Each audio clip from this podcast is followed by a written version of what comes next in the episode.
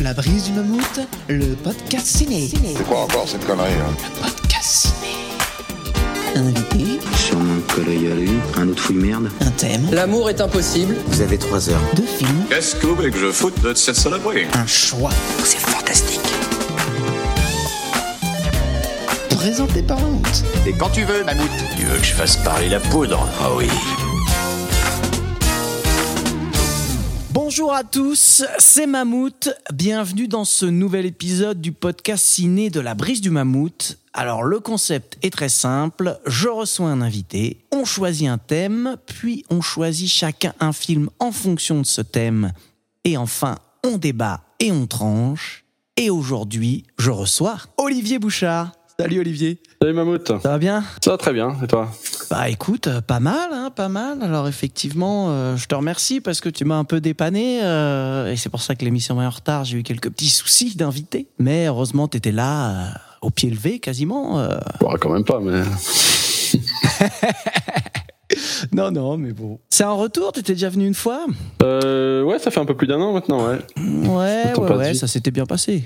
Tout est sympa, bon, c'est toujours agréable de discuter cinéma, donc... euh, Ouais, c'est vrai que ça passe vite, hein. Ouais, ouais. Parce que euh, j'ai l'impression que c'était il y a pas si longtemps que ça, mais en vrai, quand tu réfléchis, t'as raison, c'était en mai ou? C'était fin juin, voilà. fin juin. Ok, d'accord. J'avais un peu. euh, On avait encore des cheveux. Ouais, ouais. ah, on a changé, Ouais. ouais, c'est clair. J'étais à peine reconnu. Ouais. Donc, euh, ouais, écoute, un petit peu comme on disait la dernière fois, euh, le nom de famille est un peu euh, familier pour ceux qui écoutent euh, l'émission euh, régulièrement, parce que tu es le frère d'Olivier. Non, le frère de Philou. Euh, pff, oh la vache, j'ai l'impression que ça va être dur aujourd'hui, là. Je commence déjà à bafouiller. T'es le frère de Philou, ouais, qui était là euh, d'ailleurs à l'émission précédente. Exactement, voilà. Et euh, je rappelle aussi que tu es quand même un petit peu auteur aussi, puisque tu avais sorti euh, un, un livre qui s'appelle euh, Je m'appelle Paul, John, Monica, Scotty, Marc et Papa. Tu te souviens bien du titre ouais. Euh, Ouais, ouais, ouais. Ah bah, une mémoire des prénoms. euh. Non, je bluffe, je l'ai écrit. Ouais, j'avais écrit ça il y a 2-3 ans maintenant, ouais. Et c'était un peu, un- en quelque sorte, un volume 1, peut-être, parce que tu te bornais à une euh, période. Bah, euh, c'était plus qu'en quelque sorte, c'était marqué tome 1, je crois, sur la couverture. Tu vois? Je l'amenais gentiment. Ouais.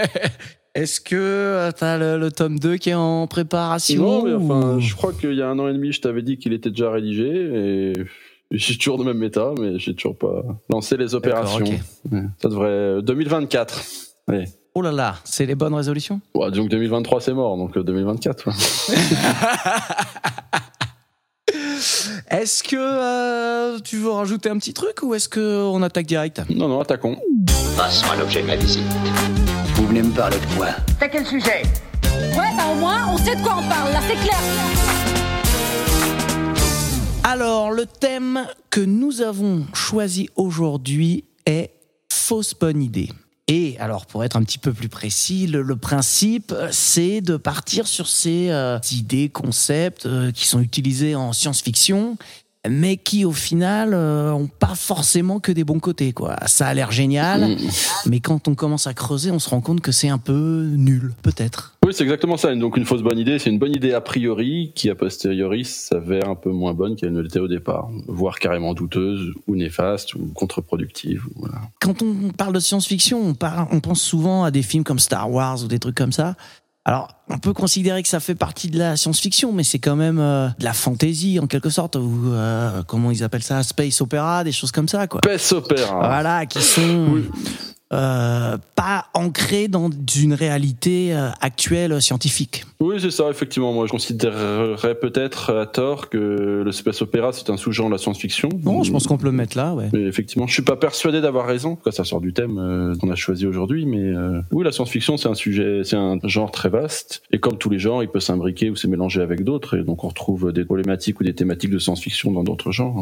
Et donc là, effectivement, on va plutôt euh, s'attaquer à, à- une autre partie de la science-fiction. Il y a quand même euh, énormément de films euh, qui sont euh, sur ce côté-là, parce que c'est vrai qu'on a tendance à penser au space opéra, mais il n'y a pas que ça. Même 2001, euh, tu vois, c'est pas un space opéra. Ah bah complètement, mais au final, il y a beaucoup plus de films de science-fiction que de space opéra. Et on en reparlera, mais on, on Mhm. reviendra forcément à un moment à 2001. Enfin, donc, quand, quand on parle de cinéma, et à fortiori encore, à plus forte raison quand on parle de science-fiction, mais quand on parle de cinéma, le point Godwin, c'est 2001. Donc, Ouais, c'est un peu. donc on, on y arrive toujours, quoi. Bon, rentrons un petit peu dans le sujet. Euh, ouais, il y a des films un peu qui te viennent à l'esprit quand on parle de ce concept de fausse bonne idée. J'ai essayé de travailler un petit peu. J'ai essayé de répertorier un peu les différents sous-thèmes qu'on pouvait associer à cette idée de fausse bonne idée. Euh, Mhm. euh, alors il y a des domaines, enfin des thématiques un peu plus évidentes que d'autres, mais euh, alors la première, j'en parle en premier parce qu'on entend parler que de ça depuis des mois, donc c'est l'intelligence artificielle, hein, et puis Ouais, c'est bien sûr. l'intelligence artificielle, et puis au sens large le, tout ce qui est virtualisation. Et donc là, bon, il y a évidemment le, le- le film IA de Spielberg, hein. un peu plus ancien et précurseur. hein. Il y avait un film qui a été fait pour la télévision par Fassbinder qui s'appelle Le Monde sur le fil. Ah, je connais Je sais pas. pas si tu l'avais vu Non. qui est très très bien. Sinon, évidemment, des films un peu plus récents. Il y a dans tout ce qui touche à la virtualisation, il y a Existence de Cronenberg, qui est très bien, où le monde réel et le monde virtuel euh, se mélangent et on passe de l'un à l'autre en connectant un plug sur le ventre. Enfin, on retrouve toujours un peu visuel organique de Cronenberg. Plus récemment, euh, le Ready Player One de Spielberg, qui est formidable hein, là-dessus. Même si peut-être un peu optimiste. C'est pas que optimiste, mais c'est un peu optimiste. Ça reste un Spielberg optimiste, donc pour parler de la fausse bonne idée. Il y a aussi Paprika. Alors, euh, alors je sais plus si c'était toi ou l'un de tes invités euh, avait parlé lors d'un des précédentes Ouais, c'était un, un invité qui l'avait choisi, effectivement. C'est pour moi un, un chef-d'œuvre et euh, enfin, c'est un film que j'adore et où l'on voyage dans les rêves des autres. Dans la partie euh, intelligence artificielle, il y a aussi le côté un peu euh, euh, robot ou androïde aussi. euh, tu vois, là, évidemment, l'éléphant euh, dans la salle, c'est Blade Runner, quoi. Euh, Oui, alors ça, je l'avais, je l'avais isolé comme sous-thème parce qu'effectivement, c'est presque le sujet le plus évident, en tout cas le plus fécond au cinéma. Les robots, qui, c'est la révolte des robots qui commencent à développer une conscience, etc. Donc, il y a l'éléphant dont tu parlais, Blade Runner, qui est pas mon préféré et que je trouve pas si innovateur que ça. Enfin, on peut remonter, on peut remonter. Non mais, Oh, ça, oh là là, ça balance.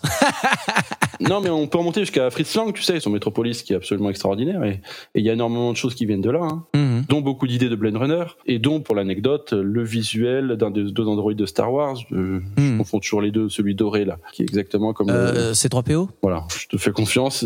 Et dont, dont le visuel est exactement le repr- repris de Fritz Lang. hein. Mhm. Après, évidemment, il y a 2001. Eh oui. C'est quand même le twist majeur du film, la prise de conscience de Hal, le robot qui se révolte contre l'équipage.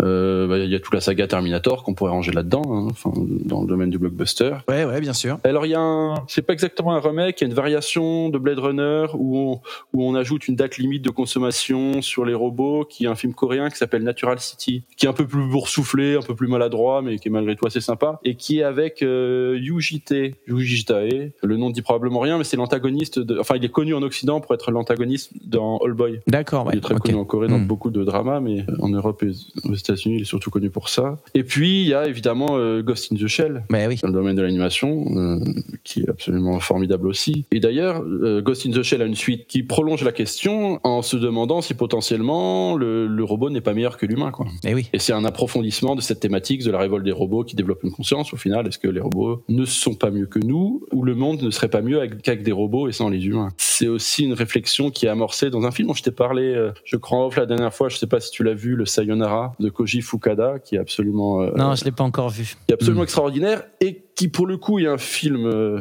pionnier parce que c'est la première fois qu'on utilise un, un acteur droïde. Donc c'est comme un buddy movie. Enfin, il y a deux acteurs principaux, il y a une femme et un droïde. Et c'est absolument, enfin, c'est vertigineux comme film. C'est à la fois doux et très, et quelque part triste parce qu'on se rend compte que la nature est plus resplendissante sans l'homme.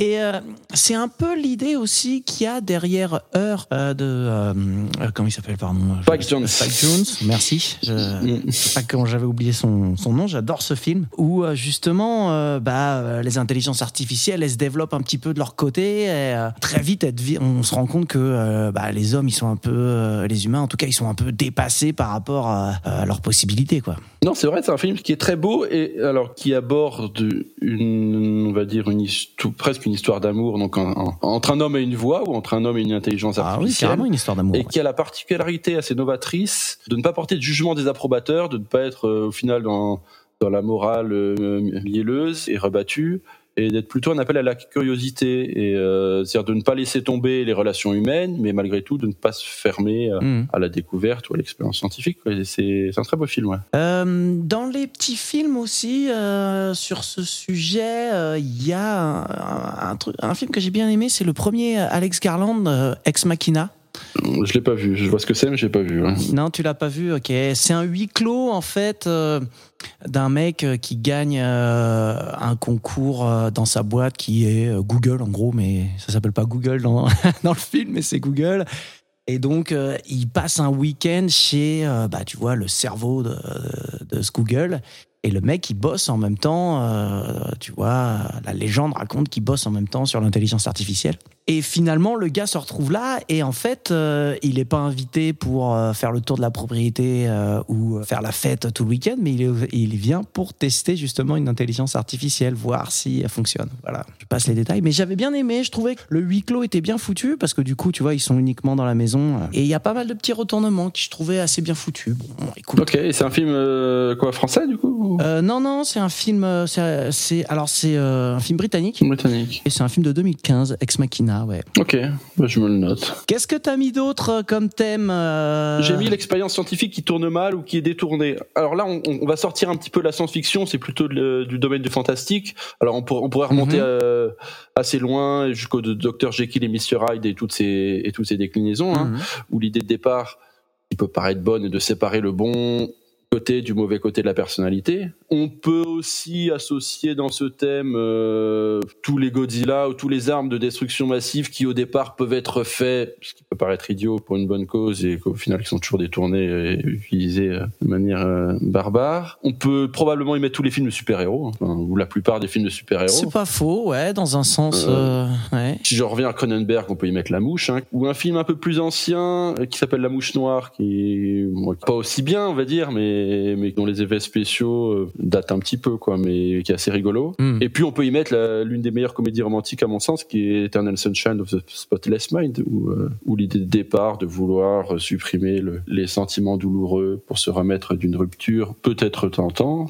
Mais au final, on se rend compte que c'est une belle connerie. Ah, c'est marrant, j'avais pas pensé à la rattacher à ce thème, mais t'as raison, ça marche complètement, ouais. Et euh, comme cousin de ce thème, il y a l'homme qui veut fuir sa condition un petit peu, notamment en changeant d'identité. Et là, je vais reparler Mhm. d'un film que j'adore, mais qui avait déjà été évoqué aussi dans ton podcast, qui est l'opération diabolique de Frankenheimer, Ouais, ouais, ouais. Super film. hein. est, ouais, qui est absolument, euh, absolument formidable, et qui a un voisin euh, japonais qui est le visage d'un autre, je sais pas si tu l'as vu, de Teshigahara avec Tatsuya Nakadai. C'est un peu un mélange de l'opération diabolique et de l'homme invisible, puisque le, la personne avec son nouveau visage développe plus ou moins volontairement, mais en fait moins que plus volontairement, une nouvelle personnalité, des pulsions un peu destructrices, et une certaine impunité, et euh, c'est pas mal. Voilà, sinon comme d'autres thèmes, euh, alors je reprends mes notes.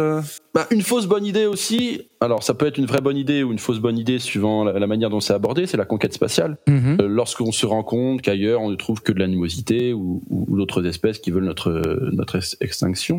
Alors là, d'une manière un peu rigolote, on peut même remonter jusqu'à Méliès et son voyage dans la Lune, tu sais, où il y a des, où les extraterrestres sont des sélénites là qui capturent nos savants dimanchés là, qui arrivent malgré tout à s'enfuir. On peut aussi éventuellement évoquer, alors un film qui a vieilli mais qui reste assez fondateur, qui est Le jour où la Terre s'arrêta de Robert Wise de 51 Mhm. où l'espèce humaine se fait menacer par l'extraterrestre, là à tout, de représailles si jamais les humains étendent leur violence ou leur emprise sur d'autres planètes. Alors il y a aussi la planète des vampires de Mario Bava pour changer de nationalité, et puis et puis il y a Alien évidemment. Probablement que les humains auraient été mieux sans te... s'ils n'avaient pas été là-bas quoi. Et puis dans un registre différent, je parlais que c'est une fausse bonne idée si on se rend compte que les espèces que l'on découvre veulent notre extinction, mais c'est aussi une fausse bonne idée si on se rend compte qu'il n'y a rien à découvrir. Et ce qui est un peu Eh oui. alors je, je veux pas trop spoiler, mais, mais ce qui est un peu une des thématiques de Ad Astra de James Gray, qui est formidable, avec un peu la maxime du film qui pourrait être appliquée aux deux versants de ce sous-thème, qui est euh, We're all we've got, nous sommes tout ce que nous avons. Alors je traduis euh, non pas parce que je doute de tes compétences anglais, mais parce que je connais mon accent français. et qui pourrait s'appliquer dans les deux. On est tout ce qu'on a, on peut compter que sur nous, et donc euh, Mhm. on fait mieux de rester ici, quoi. Voilà, enfin, interromps-moi quand tu veux. Moi, j'ai encore deux ou trois autres sous-thèmes. Euh, Ouais, vas-y, vas-y, hein, euh, fonce. J'ai l'impression que tu essaies d'en éviter un, peut-être parce qu'il y a un rapport avec ton film, je sais pas, mais avec nos films, en fait. avec nos films, ouais. mais mais j'y viens. C'est, enfin, j'y viens. Alors, je vais pas dire lequel. Ce sera un des, un des suivants. Hmm. Il y a aussi l'homme qui se prend pour Dieu. J'essaie toujours de remonter un peu en, en- en arrière, mais on peut remonter jusqu'à la Universal Monster et, Fra- et Frankenstein, par exemple, où, Ouais, ouais, ouais. où l'homme essaie de créer la vie euh, de manière, enfin, de plus récemment, on a évidemment toute la franchise, en particulier le premier Jurassic Park. Ouais, bien sûr. Il y a aussi un film qui est assez connu, hein, dont l'idée est meilleure que le film lui-même, qui est Bienvenue à Gattaca de Nichols. Ah, c'est marrant. Moi, j'aime beaucoup ce film. Toi, tu le trouves que c'est un peu raté? Non, euh, je Un trouve que le, le début est très bien et, la- et la fin est décevante. Mais je trouve que l'eugénisme, alors le film parle d'eugénisme, hein, euh, là on spoile pas, des- on, on l'a très rapidement. C'est intéressant parce que a priori on pourrait se dire c'est plus une idée pourrie qu'une fausse bonne idée. Ouais. Que dès le départ c'est pas une bonne idée. Quand on y réfléchit, alors c'est pas du tout abordé dans le film et ça l'aurait rendu plus intéressant, c'est qu'on en est pas loin dans notre monde. Enfin, quand on parle de commencer à essayer de traiter des maladies sur des gènes avant la naissance des enfants, enfin c'est quelque part du, Mhm. de l'eugénisme. hein. Enfin, après, où s'arrête l'eugénisme tolérable et toléré et où, s'arrête celui. euh, c'est une grande question, mais. C'est une question Mais on- intéressante. Mais Ouais, ouais, ouais. enfin, ça fait peur. c'est vrai que hein. c'est pas le sujet du film, en fait. Voilà, c'est plus justement euh, euh, la différence entre euh, les enfants qui sont nés de l'eugénisme et ceux qui sont nés euh, naturellement et qu'on considère euh, comme étant euh, une espèce de, de- des sous-humains un petit peu. euh, c'est plus l'idée, elle est plus Ouais, là. c'est- pour ça que je dis que le, le film aurait pu être meilleur aussi et qui rate un peu son sujet, c'est qu'il ne prend de la question que l'aspect à la morale évidente, c'est-à-dire qu'il considère que dans le postulat de départ, les humains naturels sont, des, sont soumis aux tâches les plus basses et sont considérés comme les moins que rien, alors que ceux issus d'une sélection euh, génique sont les surhommes et dominent la société. Et quand tu lis le pitch, tu sais très bien où tu veux en venir, qu'est-ce qui définit l'humain. Au final, l'humain va. Enfin, et donc du coup, il, aurait gagné en subtilité, en doute, je trouve, à, à bifurquer un peu ces, ces aspects-là. Ouais, je pense que c'était pas l'eugénisme en lui-même qui voulait traiter et donc euh, les questions que tu as posées au début, mais plus effectivement utiliser euh, cette société euh, comme une métaphore. Mm, mm, mm. Disons que ça passe un petit peu euh, à côté de l'aspect euh, science-fiction. C'est Exact. plus c'est ça que tu reprocherais au, au Ouais, film. bah oui, ça passe à côté du doute. Moi, j'aime bien les, Mm. j'aime bien les, les, les, les œuvres et les films en général qui me mettent un doute et où on sait pas trop sur quel pied danser. Tu vois, où on peut trouver des bons côtés, des mauvais côtés des deux. Mhm. Je crois qu'on en reparlera dans notre duel, mais. si tu vois où je veux en venir. Mais...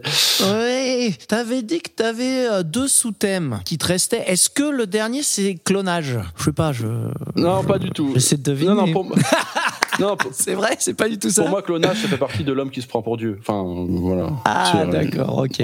Je vais oublier d'en parler dans cette première partie du clonage. D'accord. Alors, je, je me permettre d'en parler un petit peu. J'ai fait comme toi, exactement. J'ai mis des, des thèmes. Euh, et je me rends compte que là, j'ai mis un thème qui, en fait, est un spoil euh, si je dis que ça parle de clonage. Donc, je vais pas euh, parler de ce film. et par contre, j'ai mis un film qui s'appelle euh, Never Let Me Go. Ah oui, oui. Tu l'as vu ça? Ce sont en fait euh, des enfants, des jeunes qui sont dans une espèce de grande école. On, on croit que c'est des orphelins au début, et puis finalement on finit par apprendre que euh, bah, ce sont des clones. C'est pas avec euh, Et qui servent, Andrew Garfield et Carey Mulligan, non? C'est pas ça? Si, C'est ça, ok. c'est ça, celui-là, ouais, tout à fait. Euh, et donc ouais, ce sont des clones, et en fait ils servent de euh, réserve à organes et à membres pour euh, bah voilà l'original qui vit euh, dans la société quoi. Et eux ils sont un petit peu à part quoi. Voilà. Ah bah, étonnamment, je m'en souviens plus trop. Alors, il a pas dû me laisser. euh, Tu t'en souviens plus trop? Non. Ouais, ouais, ouais. Écoute, moi, je l'avais bien aimé. Et c'est vrai que, bon, on va peut-être en parler. On, on a tendance souvent à, à parler de clonage et à arriver à un niveau scientifique où on se dit qu'on arrive à, remettre dans le clone tout ce qui est mémoire et, et des éducation et des choses comme ça. Alors que, effectivement, si on en était à faire des clones aujourd'hui, eh ben, on ferait des personnes qui seraient identiques euh, physiquement, mais qui seraient complètement différentes Ouais, probablement. comme des jumeaux quoi. Et c'est vrai que du coup euh, l'intérêt de faire des clones c'est uniquement ouais, de faire des réserves à organes euh, voilà, tant qu'on n'arrive pas à remettre la mémoire, euh, le clone il sert à ça. Quoi. Ouais, j'ai pas trop envie de répondre maintenant parce qu'on va pas. Je sens qu'on va parler de ces sujets un peu plus tard. Bien sûr, je écoute, je vois pas de quoi, à quoi tu fais allusion, mais voilà. Très bien. Euh, et alors quel était ton dernier Non, sous-thème j'en ai encore deux. J'en ai encore deux. Ah vas-y. Euh, Il y en a un, c'est le voyage dans le temps, qui est une fausse bonne idée, mais qui se termine Oui. euh, souvent, enfin mal. Alors le, bon, Le film absolument fondamental là-dedans, c'est La Jetée de, de Chris Marker. Mhm. Le film qui a inspiré notamment L'Armée des Douze Singes, qui est très bien aussi. Hein. Philou m'avait dit que tu parlerais de ce film. La Jetée, bah, ouais. Il m'a dit, il va te parler de la jetée, c'est obligé. Bah, tu sais que j'ai hésité à le prendre euh, pour le thème et je me suis dit, c'est même pas la peine de voir ton film, ça va te la fessée directement. Et Faut te laisser une chance. Quoi. Mais euh, non, non, la, la jetée qui est absolument formidable, je sais pas si tu l'as vu. Oui, oui, je l'ai vu. qui dit tout et, et qui part de l'impuissance. Alors l'idée de voyage dans le temps est toujours euh, prometteuse, que ce soit en termes de découverte ou pour corriger les, er- les erreurs du passé ou, euh, ou les accidents du passé, mais, mais on en revient toujours à notre impuissance à domestiquer le temps et à, et à avoir quelque emprise que ce soit sur le, le cours du temps. Toujours en parlant voyage dans le temps, on a aussi le René Je t'aime, je t'aime, qui est pas mal, qui est pas son meilleur, mais qui reste euh, assez étonnant. Ouais, les films de voyage dans le temps, bon, on va pas euh, forcément trop, trop. on a- Le but n'est pas d'être exhaustif, mais ça peut euh, amener euh, des bons mindfuck où on se dit attends, mais qu'est-ce qui va se passer Ouais, euh, Il y en a des sympas, ouais, ouais. Il y en a des ratés, hein, on les citera pas, mais il y en a des sympas. On les citera pas non plus.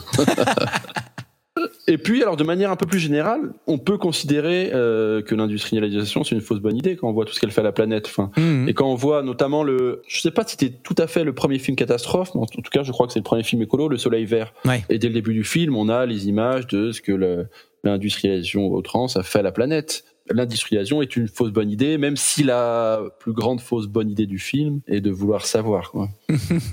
voilà. Donc je vais pas dévoiler. Et alors on n'est pas dans la science-fiction, mais un peu dans l'Uchronie de le scientifique. On aurait pu parler de South film auquel j'ai essayé. Non, mais qui rentre dans l'industrialisation, puisque Ouais, le- la manière dont ils essaient de domestiquer les marées pour trouver une énergie renouvelable, c'est pour relier à la, à la pénurie de ressources sur la planète. Ouais, ouais. Et on apprend pendant le film que ça aura des répercussions plus dramatiques qu'autre chose. Voilà. Je, je rigole parce que euh, c'était le, le premier film que tu m'avais proposé et après on, on a réfléchi un petit peu tous les deux et on s'est dit est-ce qu'il rentre vraiment dans le thème? Bah, si on met science-fiction, pas trop. Pas mais- trop, mais un peu, mais bon bref. On aurait pu refaire rentrer, mais bon. Écoute, peut-être pour une prochaine fois. ouais. Et voilà. Et sinon, j'avais juste d'autres films que je voulais citer, mais alors, qui sont en dehors de tout thème, qui sont dans la, dans la comédie. Il y a Downsizing, Oui qui est presque une vraie bonne idée au final, qui s'avère un peu faux- pas si excellente que ça, mais qui est presque une vraie bonne idée. Ou Mhm. ou pour relier là aussi à la, à la surpopulation, La surconsommation, ouais. à la surconsommation. Euh, L'idée est de réduire euh, la population à, je sais plus, à 6,5% de leur taille et de leur poids actuel pour qu'ils consomment moins. Et c'est assez rigolo, c'est pas mal. Euh, même si la, la morale de la fin est un peu plan-plan, mais sinon j'ai beaucoup aimé ce film. Euh, Il y a aussi Idiocratie qui parle plus de l'hibernation, donc où un homme se fait un homme, euh, on va dire euh, banal, alors ça veut rien dire, mais un Américain moyen se fait congeler et se réveille euh, des décennies voire des siècles plus tard et est devenu l'homme le plus intelligent de du monde. Quoi. Alors c'est pas lui qui est devenu, enfin il n'est pas devenu plus intelligent qu'avant, mais la population future est. Et stupide. Ouais. Et Hibernatus, euh, tu voulais pas en parler? Non, je... Étonnamment, ce film, même petit où j'adorais De Funès, je crois que ce film ne m'a jamais plu. Très bien. Bon, écoute, je te propose de passer au film. Allons-y. Allez, à toi l'honneur. On commence par quoi? Exposez votre proposition. C'est parti. Olivier, quel film de SF, hein, bien sûr, as-tu choisi pour nous parler de fausses bonnes idées Désolé pour tes oreilles, j'ai choisi un film au titre anglais. Ah. The, Non, pas de souci. The Clone Returns Home, donc qui est un film euh, japonais de Kanji Nagashima, Mhm. qui est son troisième film. J'ai pas vu les deux premiers. Je serais bien incapable de comparer avec les, les précédents. Alors qu'il y a un pitch. Alors je, je vais tout de suite en venir au pitch. Donc suite au décès en mission d'un astronaute, on propose et on verra qui est on plus tard, mais on propose à son successeur de souscrire à une assurance vie un peu spéciale, qui est justement le clonage. On parle de clonage ici, c'est euh, recréer, alors j'aime pas le terme, mais recréer l'individu exactement tel qu'il était à l'instant T, conscience et mémoire incluses. Euh, Alors évidemment, pour que le sujet ait un sens, le successeur meurt aussi lors de sa mission, et son clone du coup est réveillé et se retrouve quelque part bloqué euh, au moment du drame qui a marqué la vie de l'astronaute euh, d'origine. Tout à fait. c'est bien résumé, ouais, ouais. Donc c'est très drôle. non, non, je plaisante. C'est un film qui, a- qui est très dur à raconter, je trouve, mais Ouais, il est pas facile. Euh, on peut dire quand même que le drame euh, dont tu parles, euh, c'est la mort de son frère jumeau quand ils étaient enfants. Exactement. Alors c'est un film Ouais. qui est à la fois un film de science-fiction et un drame, qui est d'ailleurs presque plus un drame qu'un film de science-fiction. Et effectivement, donc le, le personnage principal qui s'appelle Koei avait un frère jumeau qui s'appelait Noboru et son frère jumeau est, mort quand ils étaient enfants. Et le personnage principal s'est toujours senti coupable de la mort de son frère, puisque son frère, alors tout ça se passe en hors champ, donc on n'est pas exactement sûr, mais son frère s'est a priori noyé en allant le chercher, en pensant que lui-même s'était noyé. Il y a un truc qui est intéressant dans ce que tu dis euh, parce que euh, alors on a ce long flashback euh, où effectivement on voit un peu la vie des deux frères, etc. Et que donc euh, Koé qui a survécu était un peu celui qui taquinait l'autre tout le temps. Et euh, ouais, on voit aussi qu'il s'en veut évidemment puisque euh, il se dit que s'il avait pas été se baigner, son frère aurait jamais été à se noyer non plus, etc. Mais finalement. Euh, on se rend compte que, euh, enfin non justement, on se rend pas tellement compte euh, qu'il a cette culpabilité en lui. On, on la sent pas tant que ça finalement euh, dans son personnage adulte. Alors, je suis pas d'accord. Alors, on, elle, elle est, elle est, cite- elle est dite, enfin, en tout cas exprimée euh, explicitement plusieurs fois dans le film. Après, c'est vrai que c'est un film où les acteurs sont très bons, mais ne sont volontairement pas très expressifs. C'est pas un film, euh, c'est pas du tout un film théâtral. Et c'est un film où, où l'on devine plus que ce qui nous est dit, quoi. Mais euh, si on le sent à plusieurs moments, euh, bon déjà évidemment, alors il y a la séquence absolument dé- déchirante quand, mais ça c'est plus jeune, si t'es adulte, pardon. Mais quand plus jeune, euh, quand il voit la détresse de sa maman suite à la perte de son frère, il va voir sa maman, Ouais, voilà, tout à fait. il va voir sa maman et lui dit euh, je ne suis pas Koei, je suis Noboru, c'est Koei qui est mort, ne t'en fais pas. Et, enfin c'est absolument, Mm. c'est une scène absolument incroyable. Et donc il se prend une gifle de sa mère et puis euh, c'est assez déchirant. Plus tard aussi, alors c'est aussi ce que je comprends probablement parce que c'est un film encore une fois qui donne pas toutes les clés, mais en revenant, en revenant comme guidé sur les lieux du drame initial pour trouver le corps, enfin le corps, le scaphandre de l'astronaute disparu. Ouais. Enfin, ça m'a semblé évident. Ça m'a sem- non, mais je comprends ce que tu veux dire. Ça m'a semblé évident, mais c'est c'est vrai que c'est un film qui laisse ouvert à l'interprétation. Donc, Je me suis peut-être pas très bien exprimé. Et c'est vrai qu'en fait, il faut peut-être qu'on détaille un petit peu plus l'histoire. C'est ce qui se passe, c'est que il y a un clone donc qui est euh, ressuscité, hein, disons-le comme ça. Et euh, ce clone, eh ben en fait, il va être effectivement euh, complètement déchiré par cette culpabilité et il va s'enfuir pour repartir justement euh, sur la maison euh, familiale. Et euh, donc euh, l'entreprise, euh, devant la disparition de ce premier clone, en fait, fait un deuxième clone. Et ce qui se passe, c'est que ce deuxième clone, il est considéré comme réussi, alors que le premier était raté, hmm, d'après hein, les standards des employeurs de l'entreprise spatiale. Et pourtant, le deuxième clone, il est, euh, bah, comme je disais, on sent pas trop la culpabilité, il est plutôt réservé, il montre pas ses émotions. Nous, on sait, on a vu, et comme tu disais, on a vu la scène où enfant, euh, il dit à sa mère qu'il est son frère disparu, etc. Donc on sait qu'au fond de lui, il a cette culpabilité, mais il la montre pas, mhm. tu vois. Et le clone réussi ne montre pas sa culpabilité. Ouais, alors je ne sais pas si je suis tout à fait d'accord avec toi, mais encore une fois, c'est un film qui laisse ouvert à l'interprétation. Euh, le, le premier clone dont tu parles, ce n'est pas tant, à mon avis, qu'il reste bloqué sur sa culpabilité, c'est qu'il reste bloqué sur le drame originel. Donc le, le drame traumatisant de sa vie, l'acte fondateur, je dirais, c'est la disparition de son frère. Et euh, alors que dans le cas d'une expérience réussie ou d'un clonage réussi aux yeux de l'entreprise de clonage, du, aux yeux du laboratoire, il aurait dû avoir toute sa mémoire pré-voyage. Il se retrouve bloqué au moment. On a l'impression que sa conscience est bloquée au moment du drame. D'ailleurs, c'est assez troublant quand il découvre le corps de l'astronaute près de la rivière du, du drame.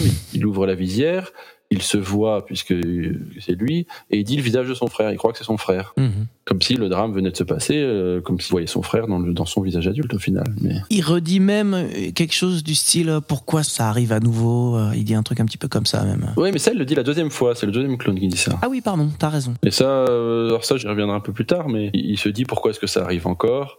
Et là aussi, on peut y voir différentes pistes. Enfin, est-ce que les, les choses se reproduisent parce que, on, quelles que soient nos actions, on est impuissant face à, face à l'ordre naturel ou à la nature? Ou est-ce que parce que c'est le destin et le destin doit se dérouler tel qu'il est écrit, quelles que soient nos actions. D'ailleurs, on peut voir dans le film que les deux clones empruntent exactement les mêmes chemins. Mhm. Ils sont alors ils sont comme guidés. On n'a même pas l'impression qu'ils suivent ce chemin volontairement. Alors le premier, c'est en, levant les yeux au ciel et en suivant le, le, le corps ou la vision du corps euh, dans le ciel. Et le second, on sait pas pourquoi, mais mais euh, ils prennent tous les deux le même chemin. Bah, il se doute quand même euh, le second que il va retourner à leur maison familiale. Je pense que c'est plus euh, ça. Ça lui paraît logique qu'il retourne là-bas. Oui, alors pendant toute notre discussion, j'ai l'impression que je vais dire euh, c'est soit ça, soit ça, parce que Oui, bah oui, évidemment. ça peut être soit qu'il est, comme je disais à l'instant, qu'il marche sans vraiment savoir où aller, mais qu'il est guidé vers cet endroit parce que c'est là où il a grandi, c'est là où où ça peut être aussi euh, un peu comme dans le miroir, tu sais, qu'il retourne sur le lieu, de- sur les lieux de son enfance, de ses vagues souvenirs pour essayer de comprendre qui il est. Oui, oui. Ben je pense que je pense que c'est ça l'image un petit peu euh, qui est recherchée. Je pense que le premier clone, effectivement, il est un peu guidé par son instinct. Il part, il sait pas trop où.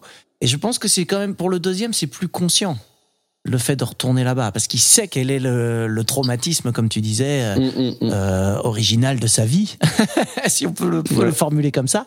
Et il se dit, il faut que je retourne là-bas. Et il sait que l'autre, naturellement, il va aller là-bas aussi. Il y a ça. Et comme tu dis, c'est intéressant parce qu'il y a vraiment cet aller-retour vers la maison d'enfance qui est un peu le chemin à faire pour euh, comprendre, se comprendre même, se comprendre son traumatisme et euh, l'accepter et un peu le, le dépasser. Il y a enfin, moi je le ressens un peu comme ça, cette idée-là, de vraiment faire sien de ce traumatisme. Oui, moi je l'avais pas compris comme ça. Je l'avais compris plus comme euh, je te disais pour partir à la recherche de son passé, c'est de comprendre qui on est. Ouais, bah c'est un peu. Parce que malgré tout, il comprend puisqu'il le, enfin il comprend. En tout cas, il entend, puisqu'on lui dit, et même lui le répète, qu'il n'est qu'un clone de quelqu'un qui est mort. Donc, alors c'est pas du tout explicité, mais on peut supposer qu'il se pose des questions sur le, sur son identité. Est-ce qu'il est réel ou pas? Est-ce que c'est juste un, un androïde? Est-ce que c'est un être humain? Et donc, probablement, peut-être part-il sur ces traces-là pour essayer d'avoir quelques indices sur ce questionnement, euh, qui doit être assez douloureux. Et, euh, et pour en revenir là-dessus, alors c'est assez intéressant parce que, alors c'est plutôt vers la fin du film, et ça dévoile rien spécialement du pitch, mais c'est un film qui aborde effectivement la mémoire et la conscience des clones, puisque lorsque le clone, le, le second clone arrive sur les lieux de sa maison d'enfance, il commence par la voir euh, en bon état, puis après il y a un contre-champ sur lui, et ensuite il y a un, un nouveau champ sur la maison qui est délabré, Euh, un peu comme la, la- la- la maison du miroir. Mhm. Et donc on voyait que l'image initiale qu'on voyait, c'était une image projection de, de ses souvenirs. Ouais, ouais, mais je, je suis pas. hum, pense qu'on s'exprime un petit peu euh, différemment sur euh, le sujet, mais je suis assez d'accord avec ce que tu dis. Il y a aussi, euh, par exemple, tu le, petit symbole de la cicatrice, parce que justement, quand il y a l'accident, il se fait une cicatrice sur la main, et donc le deuxième clone, il a pas la cicatrice. Alors là, il y a, deux choses sur la cicatrice qui sont intéressantes. La, première, je pense qu'au départ, la cicatrice est là pour permettre de distinguer les deux enfants. Et ensuite, le second clone, effectivement, n'a pas la cicatrice, sauf dans l'un des derniers plans du film, elle, elle apparaît. Et c'est d'ailleurs un truc, alors, Hmm. qui peut déranger, qui moi ne me dérange pas du tout, ça me, parce que je comprends pas d'où elle vient. Euh, moi, ça me dérange pas de pas tout comprendre un film. Je sais que ça en rebute, euh, Oui. ça en rebute certains. Euh, moi, quand c'est bien fait, ça me dérange. Au contraire, ça me plaît pas mal. Mais Hmm. mais tu as raison, au départ, il avait pas cette cicatrice. Et à la fin, quand il a, peut-être quand il a fait sien son passé, comme tu le disais, euh, peut-être à ce moment-là, elle apparaît parce qu'il devient une personne entière, je sais pas. Mais, mais du coup, on a raconté la fin du film.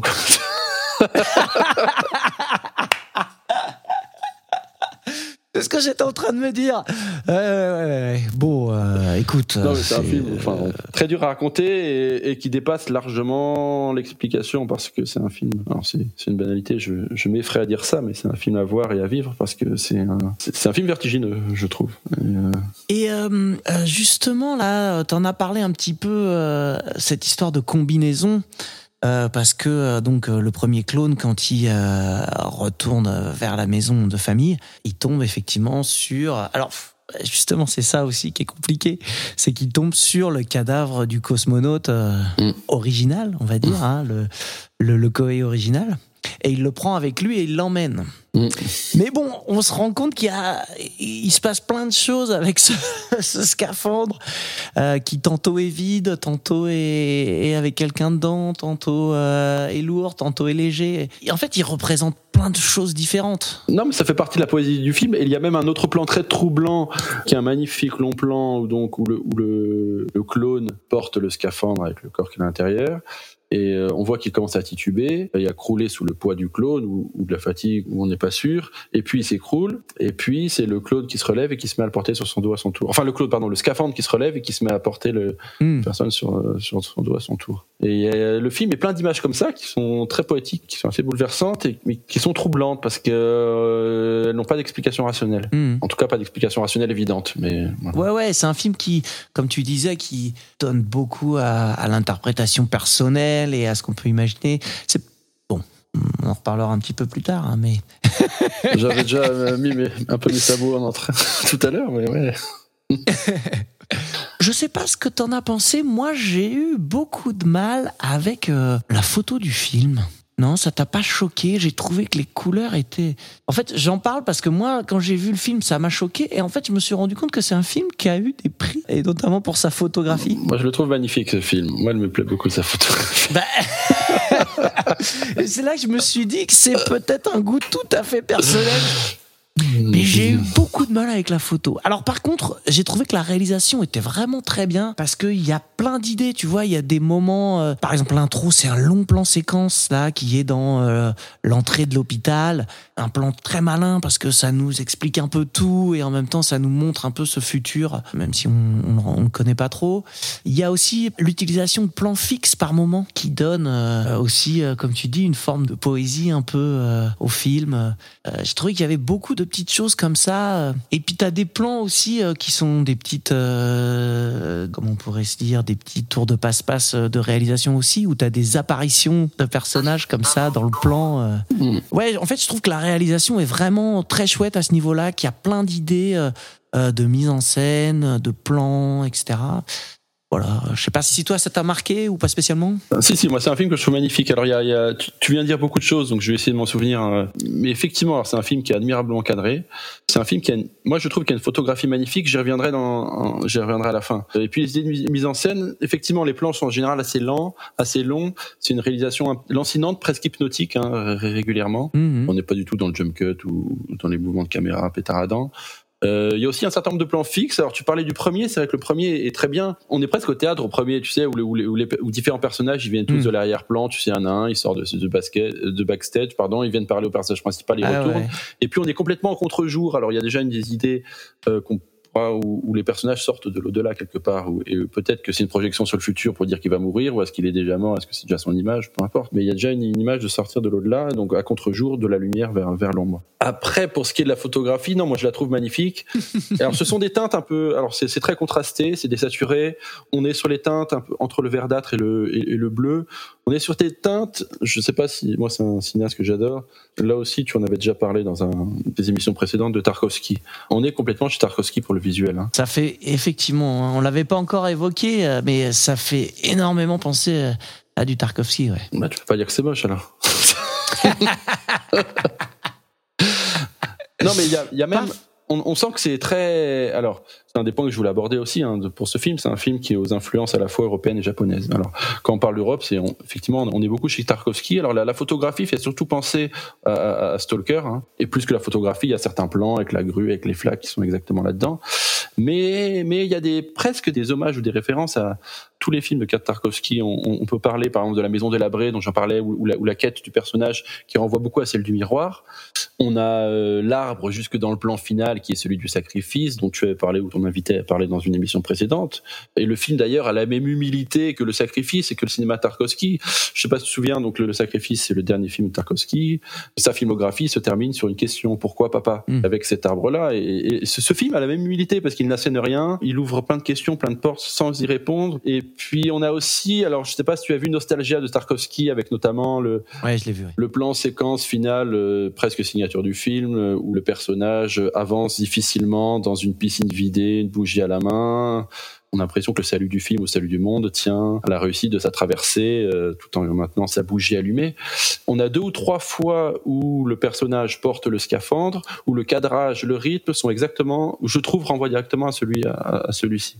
On a exactement le même cadrage, le même rythme, le même, euh, les mêmes difficultés dans la progression du personnage, etc. On est vraiment chez Tarkovsky, je trouve, dans ce film. Ouais, ouais, ouais. Euh, et aussi dans ce rapport à l'enfance, à la terre, comme quoi on arrive, enfin, on est d'où on vient, et quand je dis on est, c'est EST, hein, euh, on est attaché fondamentalement à la fois à notre terre, notre famille, à notre enfance, et on peut pas s'en défaire. Et ce qui est la nostalgie d'ailleurs du film Nostalgia. Donc voilà, donc moi je trouve la, la photographie absolument absolument somptueuse. Comme je te dis, j'ai vu que c'est un film qui avait eu des prix euh, dans des festivals, notamment pour sa photo, et je me suis dit, alors attends, euh, je suis passé à côté d'un truc ou euh, Comme tu dis, au niveau du cadrage, euh, il y a quand même des choses qui sont super, quoi, et qui justement ouvrent encore plus la, la réflexion. Exactement. Et, et j'en reviens à un autre point que tu as invoqué qui est très intéressant, c'est ces différentes apparitions. Quand tu parlais de mise en scène, différentes apparitions. Mhm. Et c'est là où je disais que c'est un film aux influences à la fois européennes et japonaises, donc c'est un film japonais, hein, euh, qui est produit par un Européen, parce qu'il est produit par Wim Wenders, donc qui est empreint de Tarkovsky, mais malgré tout, qui est très japonais, puisqu'il parle autant de clones que de fantômes. Mhm. Et donc, qui, quelque part, alors, je vais peut-être me répéter un peu par rapport à notre émission d'il y a un an, puisqu'on va retrouver un peu de Kurosawa, c'est qu'on y parle beaucoup de fantômes. Et on dit presque dans le film, presque euh, explicitement, en tout cas c'est ce que je comprends, que euh, un clone serait peut-être un esprit qui lie la vie et la mort, et donc la seule différence entre le fantôme et le clone, c'est l'enveloppe charnelle.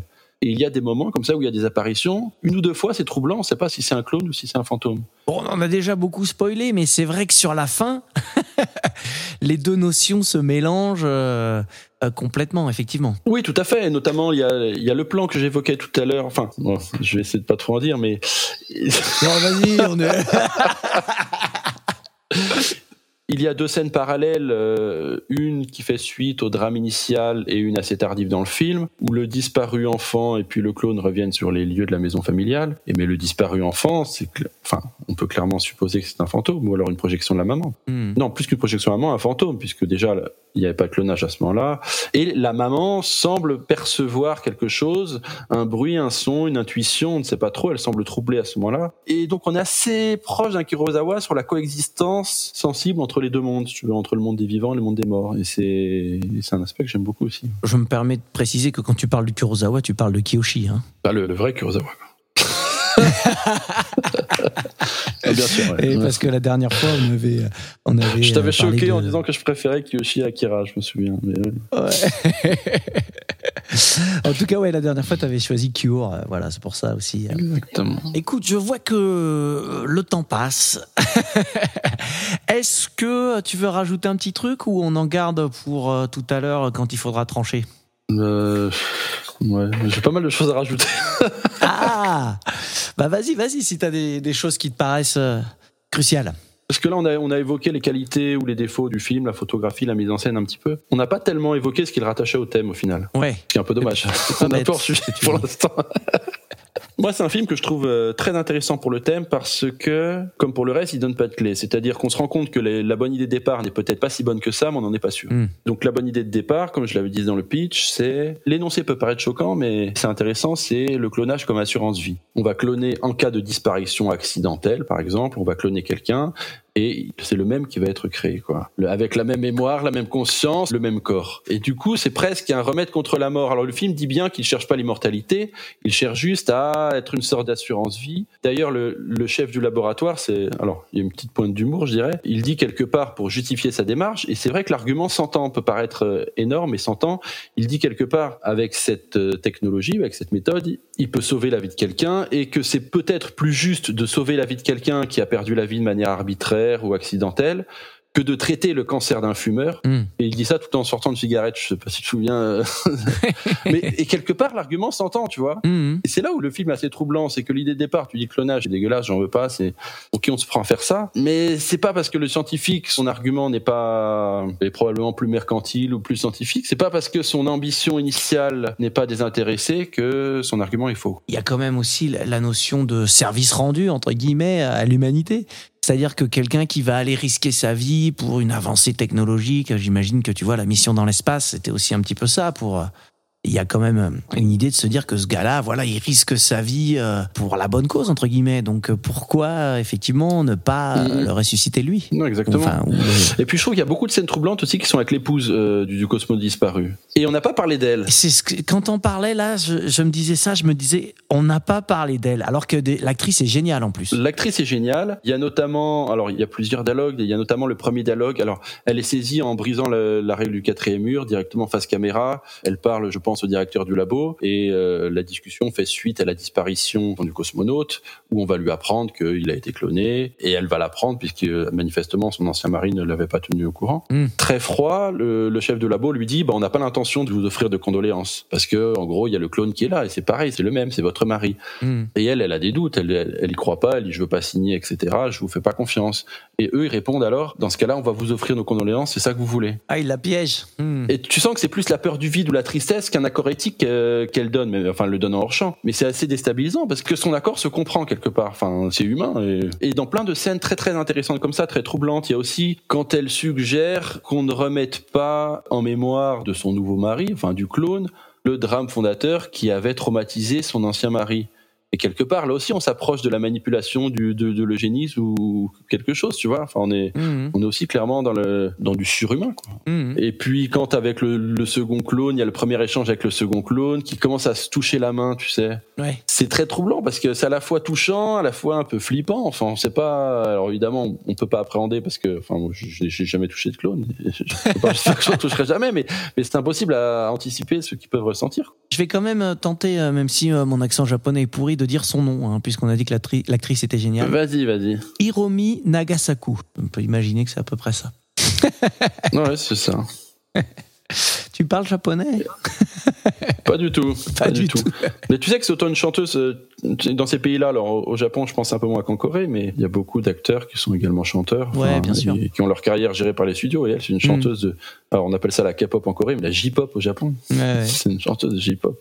Alors moi, je connaissais. Enfin, j'ai lu son nom, je l'ai noté comme toi. hein. Je connaissais de, de nom aucun des acteurs euh, du film. hein. Ouais, ouais, ouais, effectivement, euh, ils sont pas très connus euh, chez nous. hein. Ah si, quand même. Il y a juste le chef de labo, que le, le chef de labo que j'avais déjà vu une fois Ouais. dans, dans- alors je me souvenais pas de son nom du tout parce qu'il avait un petit rôle dans, dans un film qui est très bien, qui est un film récent de s'appelait On- Onada, 10 000 nuits euh, dans la jungle. Ah, alors moi je l'avais pas vu dans ce film-là. Euh, je sais plus dans quel film je l'avais vu euh, du coup.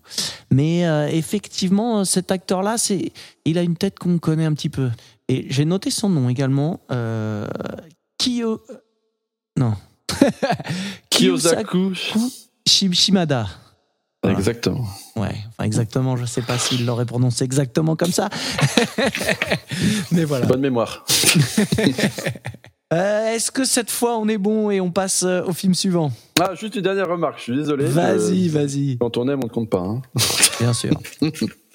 J'ai beaucoup dressé de louanges au film, parce que c'est un film que j'adore. J'ai dit à plusieurs reprises que je le trouvais vertigineux. Alors, je voudrais juste dire, il y a quelque chose qui est très troublant et qui est vraiment euh, vertigineux, je me répète dans ce film, c'est la question du double. Alors, si on prend la science-fiction, donc le- la, la science-fiction, c'est un sous-genre du fantastique au cinéma, et la question fondamentale du fantastique au cinéma, c'est l'altérité, qu'elle soit de lieu ou de personne.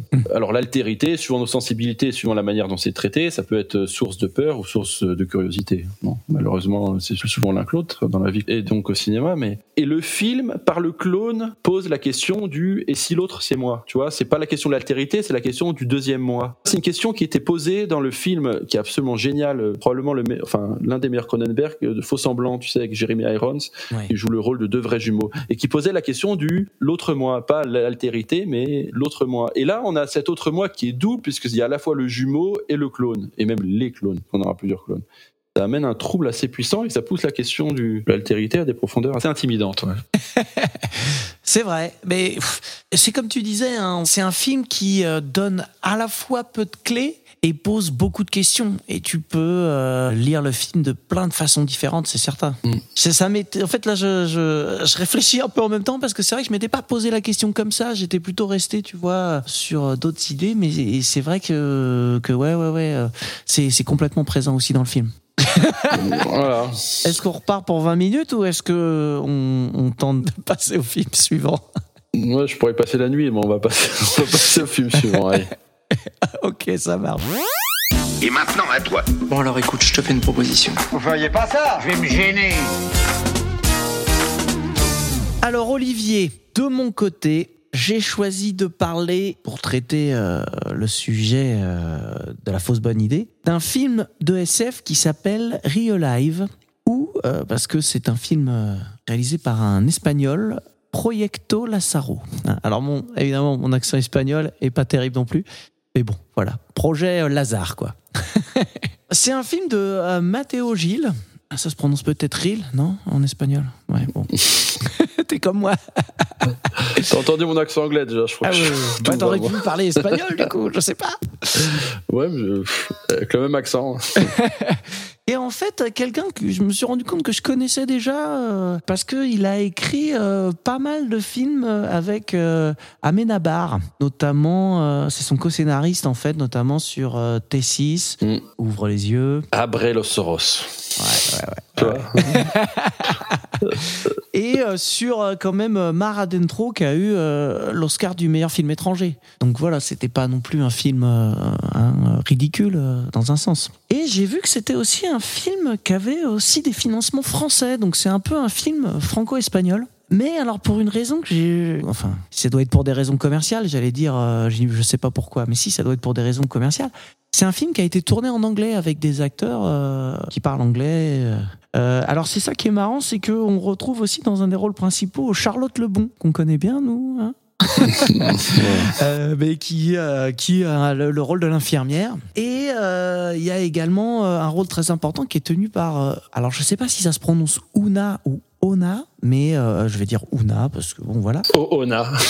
O- Ona euh, Chaplin, qui est la petite fille hein, d'un certain euh, Charlot, je sais C'est pas. ça. Et, et la fille de Géraldine Chaplin, à qui il ressemble énormément d'ailleurs. Enfin, Ouais, Mm. ouais, ouais, c'est vrai. Mm. Donc voilà, un petit peu, ça c'est pour faire le tour au niveau des histoires de production et de cast. Mm. Mais l'histoire, c'est donc euh, Mark Jarvis, qui est euh, un trentenaire euh, euh, qui tout réussit un petit peu quand même, et qui apprend en fait qu'il est atteint d'un cancer et euh, qui supporte pas cette idée et qui décide euh, de se faire cryogéniser. Le film est de 2016 et ça se déroule à peu près dans ces années-là, début 2010, on va dire, quelque chose comme ça. Et donc, dans les années euh, 2080, il devient le premier homme cryogénisé à être ressuscité.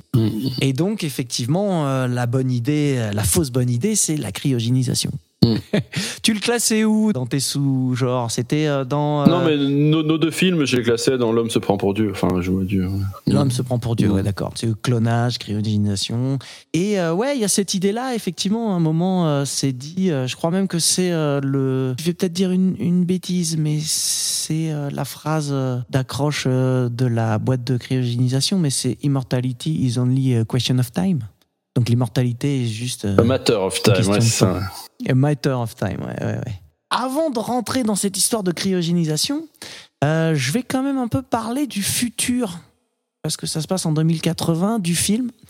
Je sais pas ce que t'en as pensé, toi, euh, de cette euh, projection. À la fois, il y a un côté qui est un peu cliché, avec ce côté assez froid. on revoit ces fameux écrans tactiles transparents, là, lors de l'opération et tout ça, qui sont un peu des trucs qu'on voit de façon très classique. Mais je trouve qu'il y a quand même quelques petits détails assez marrants, qui, enfin marrants ou en tout cas intéressants, qui permettent à ce futur d'avoir euh, une existence crédible. Tu vois, par exemple, je trouve que c'est un petit détail, mais je trouve que la façon dont sont habillés les, les médecins et le personnel médical avec ces espèces de blouses, qui sont pas des blouses comme euh, on a aujourd'hui, mais on voit que ce sont des blues et euh, tu vois, je me dis que c'est un truc qui est crédible. Donc il y a plein de petits détails comme ça et euh, il y a un autre truc que je trouve euh, très bien vu, c'est un gadget, on va dire qu'ils appellent plus qu'un gadget puisque ça, rentre complètement dans la vie des gens. C'est le mindwriter, donc l'écriveur de d'esprit. Ouais, cette traduction est pas terrible. Qui est en fait un, dispositif qui permet d'enregistrer les souvenirs des gens.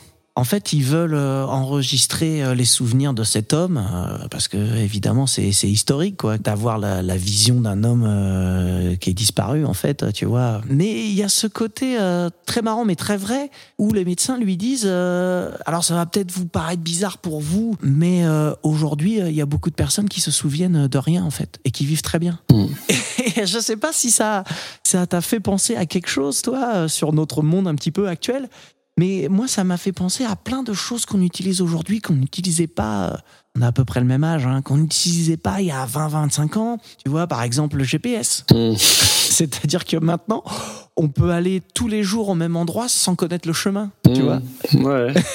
Juste en suivant le gauche-droite du GPS, tu vois. Ou alors, de la même façon, tu vois les numéros de téléphone. C'est-à-dire que, il y a 20 ans, euh, toi, les numéros de téléphone tes potes, tu les connaissais, tu vois, tu voulais appeler quelqu'un, tu connaissais le numéro. Maintenant, tout est dans le répertoire. Et c'est des choses comme ça, tu vois, qui, moi, qui m'ont fait tiquer. C'est des trucs, effectivement, on, on se souvient de moins en moins de choses finalement. On n'a plus besoin de se souvenir de choses. Non, mais je pense que tu as raison. Alors moi, j'ai pas du tout pensé à ça quand j'ai vu le film, mais, mais je pense que tu as raison. Il y a beaucoup d'avancées euh, informatiques notamment qui ont pour dommage collatéral la diminution des capacités cognitives, puisqu'on n'a plus besoin de réfléchir, on n'a plus besoin de se souvenir, on n'a plus besoin de rien faire. Enfin, avant, on savait lire une carte, on savait souvenir d'un chemin. Comme tu disais maintenant, on a juste appuyé sur un bouton, rentrer une adresse et c'est tout. Quoi. Et demain, ce sera encore pire avec les voitures qui nous amènent toutes seules euh, là où on va. Enfin, On sait pas, on sait saura même pas où on est. ouais. Alors, est-ce que c'est forcément négatif? Est-ce que, est-ce que ça permet pas de se dire qu'on pourrait du coup euh, utiliser cet espace de mémoire pour autre chose Tu vois, il y a peut-être ça aussi qu'on peut se dire. C'est peut-être euh, intéressant, mais bon, je sais pas. Là, on est en train peut-être de. bah, enfin, c'est c'est à la fois, c'est à la fois vrai et très intéressant. Je suis pas sûr que ce soit le sujet du film, mais Ouais, voilà, c'est ça, complètement. On est en train de, de, de dévier complètement. Merci de me recadrer. Ouais, qu'est-ce que t'as, juste pour revenir un peu là-dessus, qu'est-ce que t'as pensé de ce futur? Tu l'as trouvé crédible? Tu l'as trouvé un peu euh, factice euh, Vas-y, hein, n'aie pas peur d'être méchant. Ah si, tu m'as dit ton podcast, on dit que du bien, donc j'ai pas grand chose à dire. non, non. j'ai pas dit ça. Euh, c'est pas un visuel qui m'a fortement emballé, mais j'en parlerai plus longuement dans la comparaison entre les deux films, parce que ce sont deux films quand même à petit budget, enfin, Ouais. comparativement à d'autres œuvres, et je trouve que l'un s'en accommode mieux que l'autre. Bim non, alors, par rapport aux exemples que tu citais, Matteo Gill, ou Matteo Gil, hein, ou Matteo Hill, Matteo, Appelons-le Mathéo entre nous. Matteo, utilise un certain nombre d'images rebattues comme les écrans, tu sais, qu'on voit partout depuis Minority Report ou un petit peu avant, et qui servent pas grand chose, qui n'ont pas grand chose à faire là. Là où je suis d'accord avec toi, moi, il y a deux idées visuelles qui me plaisent beaucoup dans le film. La première, c'est celle dont tu as parlé, qui est ce Mind Reader, là, euh, qui permet, comme tu le disais, d'enregistrer les souvenirs des gens, et même, on a l'impression qu'au réveil du clone, ça déclenche même les souvenirs, parce que la première fois qu'il le met, et là, on a un très joli travail sur le montage, avec toutes les idées qui lui reviennent. Et cet objet est très joli, enfin, il est assez dégueulasse, je trouve, ça fait presque penser au facehunger de Alien, tu sais, la, la- la forme, là. et qui Ouais, effectivement, j'ai plug pensé à la même visage, chose. Là. Euh, cet objet est très joli. Et L'autre idée visuelle que j'aime beaucoup, c'est ce plug, justement, qui connecte les, le ressuscité à la machine, Mhm, comme un cordon ombilical euh, mécanique. Et l'idée est bien. mhm. Le reste visuel, je suis un peu moins emballé, mais, mais on va parler de ce que j'aime bien déjà. Gardons-en pour plus tard.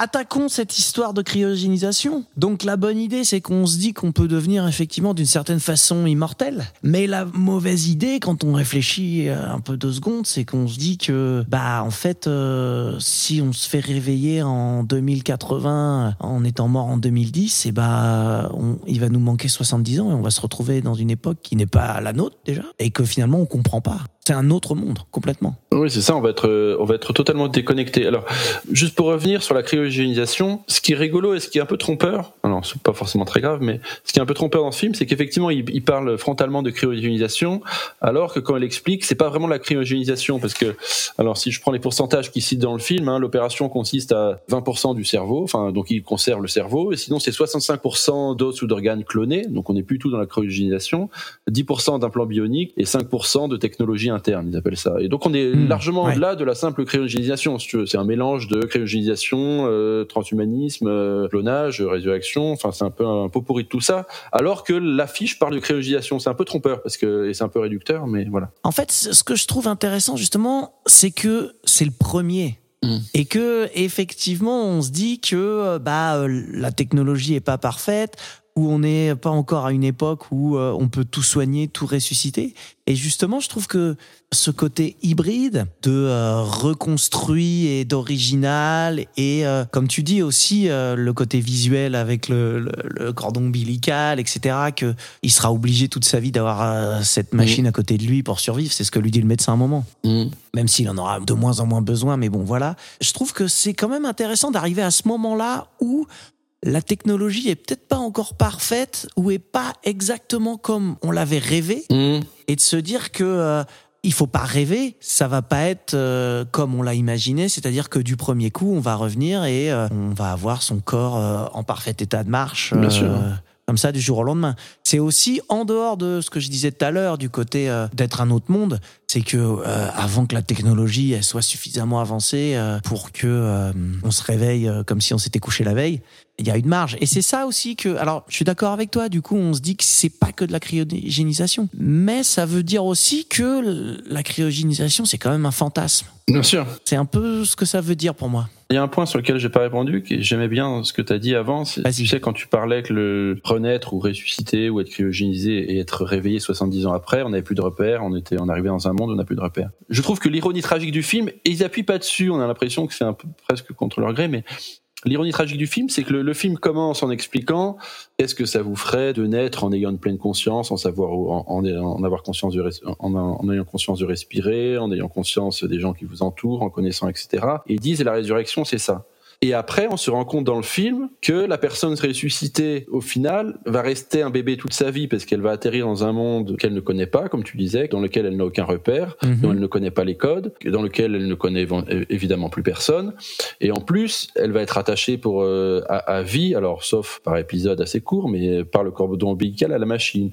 Et donc au final, la promesse annoncée au départ est complètement trompeuse parce que effectivement, il naît avec une certaine conscience, mais par contre, il sera, il restera un enfant ou un bébé toute sa vie quelque part. Alors, moi, je l'ai pas vu comme une promesse, je l'ai plus vu comme un fantasme, justement. Ouais. Se dire que euh, on le rêve comme ça. Est-ce que ce sera vraiment possible? Est-ce que, est-ce que déjà un jour il y aura vraiment des personnes cryogénisées qui seront ressuscitées? Bah, je, bah, je pense qu'on se rejoint, mais ça dépend du point de vue. C'est-à-dire que toi, tu parles de fantasme, donc probablement du point de vue du personnage principal. Moi, je parle de promesse, donc de l'entreprise mercantile qui essaie de vendre son, son sa Ah, ouais, cryogénisation, ouais, ouais. tu vois. Ouais, la part d'arnaque qu'il y a là-dedans aussi, c'est ça que tu veux dire? Oui, alors ça, peut-être qu'on, euh, je sais pas ce que t'en penses, on peut peut-être garder ça pour la comparaison, parce que les, les deux films en parlent de la, Ouais. donc j'ai volontairement euh, passé ça de côté sur le, j'ai déjà trop parlé.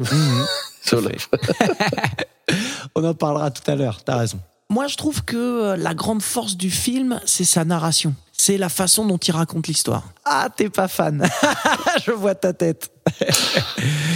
Euh, moi, je trouve que justement, cette narration euh, éclatée, elle est assez intéressante. Donc, il y a plusieurs époques. Il y a alors, ce qu'on va appeler le présent, tu vois, entre guillemets, là, 2010 ou euh, par là, quand il apprend sa maladie. Il y a le futur.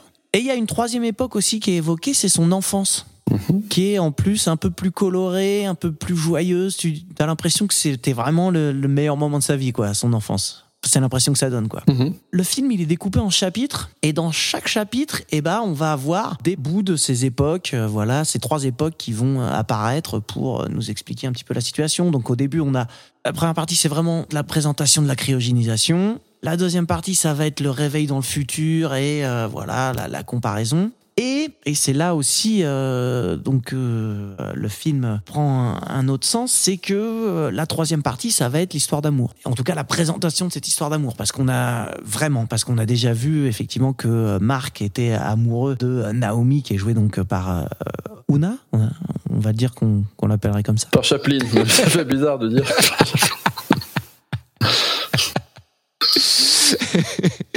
Euh, et euh, la vraie présentation de cette histoire d'amour, on se rend compte que ce mec, euh, bah, finalement, il se retrouve tout seul, etc.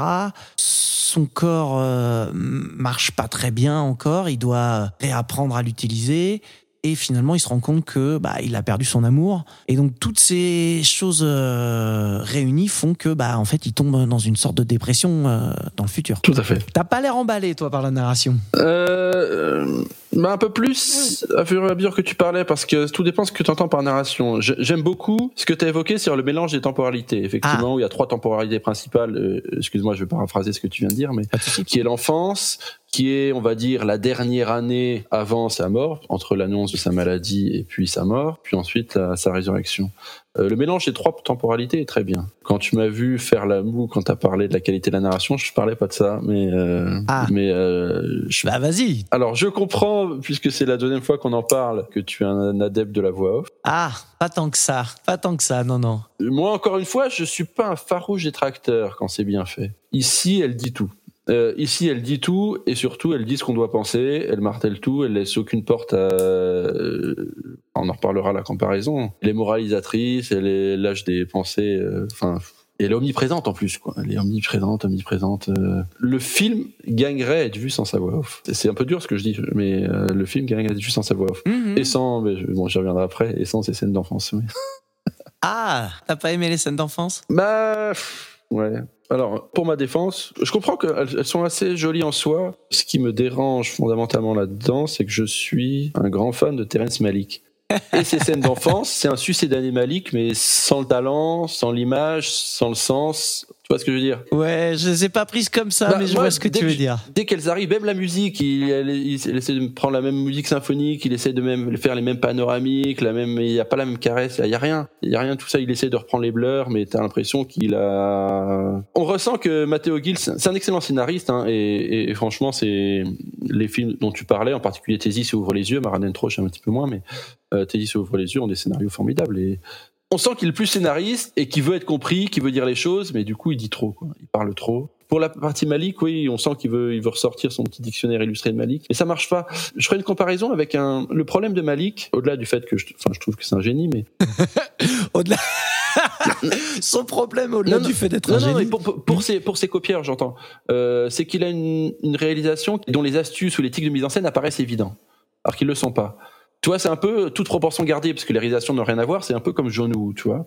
John Woo, alors moi, je suis pas un grand fan. euh, Je, je, je pense que tu sais que Philou, c'est un grand fan de John Woo. Moi, je le suis un peu moins, mais, mais John Woo, il a apparu, il a eu un certain succès, notamment avec The Killer, etc. Et nombre de réalisateurs euh, ont cru qu'avec un peu de musique sirupeuse, des ralentis, des milliers de balles, on, arri- on arriverait à faire un grand film. Et ils se sont engouffrés là-dedans, ils ont fait de la merde. Pardon, on est sur un podcast, ils ont fait euh, des films de qualité médiocre. De la merde, ouais. Et, et tu vois, le, le- le film paraît tellement, off- les ficelles paraissent tellement grosses, tellement offertes, que beaucoup s'engouffrent là-dedans et copient, et ça ressemble plus à des singeries, et c'est moche. Ça fait des succédanés, des ersatz, tout ce qu'on veut. Et j'ai cette impression-là qui me dérange franchement quand je vois les scènes d'enfance de Real Life. Du coup, qui m'ont beaucoup dérangé. Je pense, je n'aurais jamais vu Malik, je pense que je les aurais trouvées très jolies, tu vois. Mhm. Mais j'ai cette impression tenace qui me, voilà, C'est du sous-malik, quoi, un petit peu. C'est ça que tu veux dire. Voilà. N'ayons pas peur, de... c'est de la merde. et, et donc voilà, je, enfin, je suis, je suis désolé d'être dur. Non, non, Pour moi, ce film serait bien mieux sans les scènes d'enfance et sans la, et sans la voix off, voilà. La, la voix off. Mais ça fait beaucoup en moins, quoi. Ouais, ouais, ouais. euh, on avait déjà parlé de la voix off la dernière fois, c'est ça? Oui, dans ton kayak, mais, mais elle était beaucoup moins présente et beaucoup moins dérangeante qu'ici. Hein. Mais, mais déjà, elle était bavarde. Je, Ouais, je sais ouais, pas ouais. si bien les films bavards ou. Ben, et pas trop, non. c'est vrai, je me rends compte que avec toi, j'ai choisi deux films avec des voix off. Alors, je suis pas très fan, mais parfois ça passe. Mais cette voix off, elle était un peu bavarde, effectivement. Après, tu dis qu'elle est euh, moralisatrice. Je suis pas si sûr que ça, parce que tu vois, je trouve que le personnage principal, c'est pas forcément un, un mec très bien entre guillemets. Tu vois, on se rend compte que c'est un peu un, un connard finalement. euh, tu vois, finalement, c'est moi qui dis des gros mots. on se rend compte que c'est un peu un connard, quoi. euh, T'es pas d'accord avec moi? Si, si, enfin, c'est un. Si, si, c'est un. Donc déjà, on voit qu'il est assez privilégié, que tout lui, lui réussit, etc. Et quand il apprend qu'il va mourir, bah euh, donc euh, il y a le personnage de Naomi qui décide de tout abandonner pour passer euh, sa- la dernière année de sa vie euh, avec lui. Alors que on voit qu'ils ont eu toujours une relation euh, amoureuse tumultueuse avec des séparations, euh, etc. Et là, finalement, c'est le moment où euh, bah, ils se retrouvent, où ils vont se retrouver euh, pour Mm. de vrai. Mm. Et lui, au lieu de partager vraiment ce moment, il dit bah non, ce que je vais faire, c'est que je vais me faire cryogéniser et pour que mon corps il soit en, en bonne santé euh, quand je serai euh, décongelé, et bah euh, je vais me suicider. tu fais ah ouais d'accord, le niveau de alors déjà, il y a plusieurs choses. Il y a effectivement le fait de vouloir être immortel comme ça, de se dire non, moi, je peux pas mourir, je suis trop important. Tu vois, il y a un peu ce côté-là. Et le fait de dire euh, le sacrifice que tu veux faire, euh, de tout abandonner pour moi, euh, j'en ai rien à foutre. Tu fais ah ouais d'accord, ok, bon. Et donc ce côté moralisateur, je, je le trouve pas vraiment puisque c'est le point de vue de ce personnage-là. Tu vois, qui euh, pour moi n'est pas très lucide finalement. Ouais, mais justement, moi je trouve que ce sont un peu des. Enfin, Matteo Gill arrive un peu avec ses gros sabots. Euh, parce que moi je parle du côté moralisateur du film sur la durée. Euh, alors j'ai l'impression qu'on va encore spoiler toute, toute la durée, mais, mais, mais, mais en gros, donc il faut dire, parce que je crois que on l'a pas dit explicitement, mais que ce film, c'est comme si on le vivait de la tête de, de l'intérieur de la tête pardon, du personnage principal. On voit beaucoup de vues subjectives et on entend tout le temps, tout le temps, Mhm. tout le temps sa voix off. Alors, qui est absolument pas naturel, mais, mais peu importe.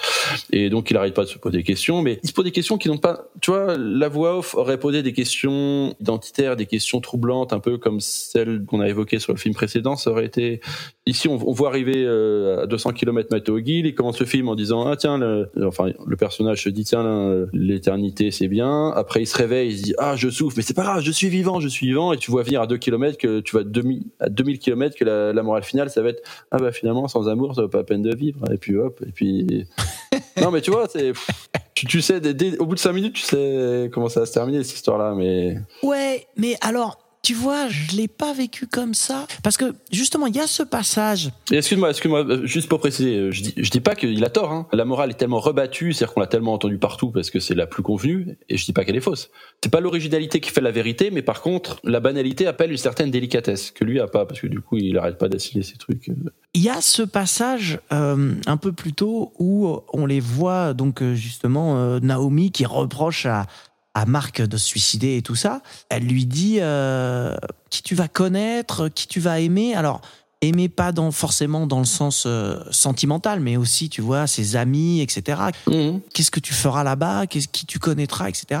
Et lui, justement, ce qu'il répond, c'est pas euh, j'ai pas besoin qu'on m'aime, euh, voilà, ce qui compte c'est d'être vivant. Non, ce qu'il répond, c'est il y aura d'autres personnes pour m'aimer. Et donc, ce que je veux dire, c'est que lui, dès le départ, il s'imagine pas vivre sans amour ou tu vois.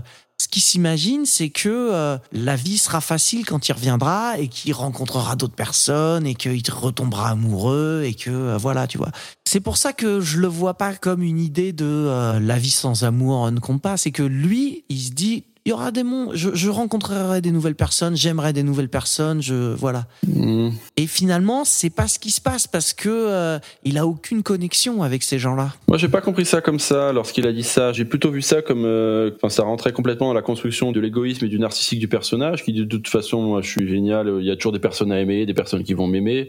Toi, je m'en fous de ce que tu penses. Moi, j'ai envie d'être éternel. Enfin, voilà. Mais Hmm. c'était plus dans la construction du personnage que j'ai vécu, euh, enfin, que j'ai, oui, j'ai compris cette phrase. Et ça faisait partie pour moi des gros sabots qui disent cinéastes pour dire, euh, regardez, il va changer d'avis à la fin. Mais, voilà.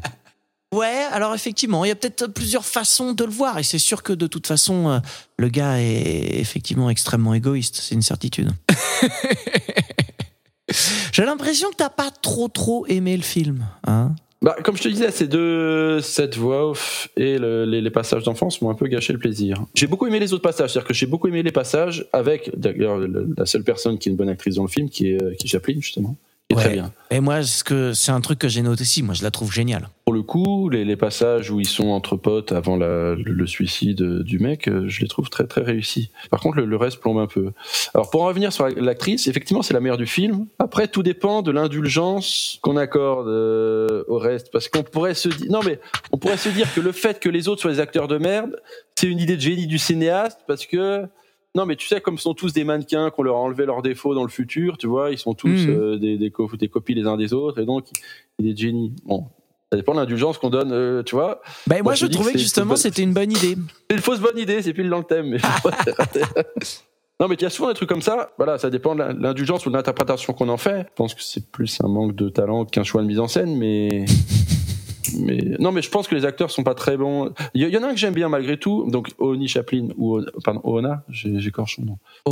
Euh, Chaplin. Et malgré tout, il se dévoile pas si mal euh, Barry Ward, le Dr West au cours du film. Tu Ouais. sais, il est, il est aussi clone, aussi inhumain, aussi froid que les autres. Et tu comprends à mi-parcours, je comprends parce que peut-être qu'un autre spectateur comprendra pas la même chose. Tu comprends la tristesse de son regard que il, il a perdu sa femme. hein. Euh, enfin, il a perdu Mhm. il a été quitté ou il a quitté sa femme, euh, que son boulot c'est son sacerdoce, mais quelque part il regrette et qu'il doit aller au bout de son entreprise parce que c'est tout ce qui lui reste et pour que le- la perte de sa femme ait un sens quelque part. Enfin, Mhm. un personnage qui devient assez tragique au fur et à mesure que le film évolue. C'est vrai. Il a ce côté effectivement euh, jusqu'au boutiste et il a une part euh, sombre aussi, quoi. Ouais, mais il a pas l'air convaincu, tu vois. Je trouve pas qu'il ait l'air finalement convaincu de sa démarche, mais juste il se sent obligé, il se doit d'aller de l'avant parce que Mhm. soit, Ouais, comme je disais, soit c'est tout ce qui lui reste, soit il faut que le départ, le fait d'avoir été largué ait un sens. Ouais, il se voile un peu la face peut-être aussi euh, Mhm. sur ses euh, motivations. Ouais, c'est vrai. Mhm. Et Charlotte, euh, tu l'as pas trouvé bien. C'est ça que tu essaies de me dire. Ouais, bah, parfois c'est bien de pas changer de métier, hein, chacun à sa place. Oh, je te trouve un peu dur. Je te trouve un peu dur. Oui, mais- je suis volontairement dur. Non, non, j'exagère, mais Mais c'est vrai que le personnage principal, euh, euh, l'acteur euh, principal, pardon, euh, Tom Hughes, il est, il est pas terrible. Ouais, c'est vrai. Pour le coup, euh, il est un peu moyen. Je te l'accorde. ouais, ouais. Lui, euh, j'ai vraiment trouvé que c'était. Bah, on, le- on le voit que dans 3 plans sur 4, ça va.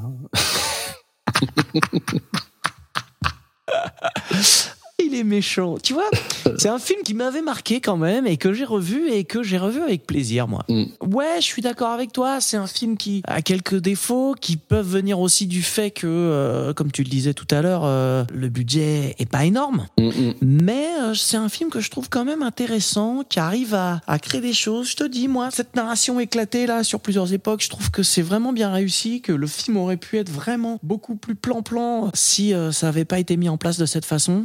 Et oui, je trouve qu'il y a des petites idées à droite, à gauche, un petit peu partout, qui font que que ça tient debout. Ouais, ouais, vraiment. Moi, moi, je trouve que c'est un film qui est plus intéressant que réussi. Mais j'aime bien la formule, ouais, ouais. Non, c'est-à-dire que c'est un- alors moi je trouve qu'à la vision du film, je pensais que c'était le premier film de Gill en tant que réal, euh, mais je trouve qu'on sent une certaine jeunesse du réalisateur du coup qui veut à tout prix susciter l'adhésion et donc au final est assez pusillanime, tu vois, et qui veut certains y compris, donc qui martèle son message, qui martèle son message et un message convenu pour être aimé du plus grand nombre. Et ça, ça me dérange. Enfin, ça me dérange parce que c'est C'est dommage parce que le film passe un peu à côté de son sujet ou des questions qui auraient pu être euh, troublantes, qu'il évacue plus ou moins volontairement pour pas justement pour pas perdre le public, tu vois. Il y a deux, il y a deux sujets que le film évoque à demi mot sans jamais rentrer dedans. C'est un le transhumanisme, tu vois, avec cette part d'organes clonés, d'implants euh, bioniques, etc. Où on n'en fait rien de ça, alors que ça aurait été génial de creuser un peu là-dessus. Et l'autre, c'est une question qui est assez. euh, Alors c'est une question qu'on pourrait aussi poser sur euh, The Clone Returns Home, mais plus davantage ici. Je sais pas si tu l'as vu le film Le, Le locataire de Polanski. Ouais, si, si. Et il, euh, le personnage principal euh, a une réflexion dans le film sur l'identité, sur la relation entre l'âme et le corps. Il dit quand on me coupe la main, donc c'est toujours moi, mais avec une moins en moins. Par contre, si on me coupe la tête, c'est plus moi. Tu vois, à partir de quel moment notre identité est altérée quand on nous enlève un membre? Et là, du coup, le film aurait pu plonger là-dedans, puisque au final, on garde que le cerveau de l'original. Le reste, ce sont soit des organes ou des os clonés, soit des implants, soit de la technologie. Mais au final, est-ce que c'est toujours lui? Il ne garde que la conscience et les souvenirs de son existence précédente. Mais est-ce qu'en étant juste un esprit, c'est toujours la même personne? Et ça aurait été peut-être intéressant de creuser là. Et du coup, il n'aborde pas du tout la question. Mais c'est peut-être pour le coup mon fantasme d'avoir. ça aurait été intéressant, tu vois. Je trouve, je trouve qu'il évite les, les questions les plus troublantes qu'il aurait pu se poser pour se concentrer sur quelque chose un peu convenu et facile. Mais voilà, je trouve ça un peu dommage. Ouais, moi j'ai pas trouvé euh, que c'était un, un message. J'ai trouvé que c'était plus un peu une évidence. Alors euh, c'est aussi un peu ce que tu dis. euh, Peut-être que si effectivement euh, tu le vois comme un message, ça devient chiant parce que c'est l'évidence.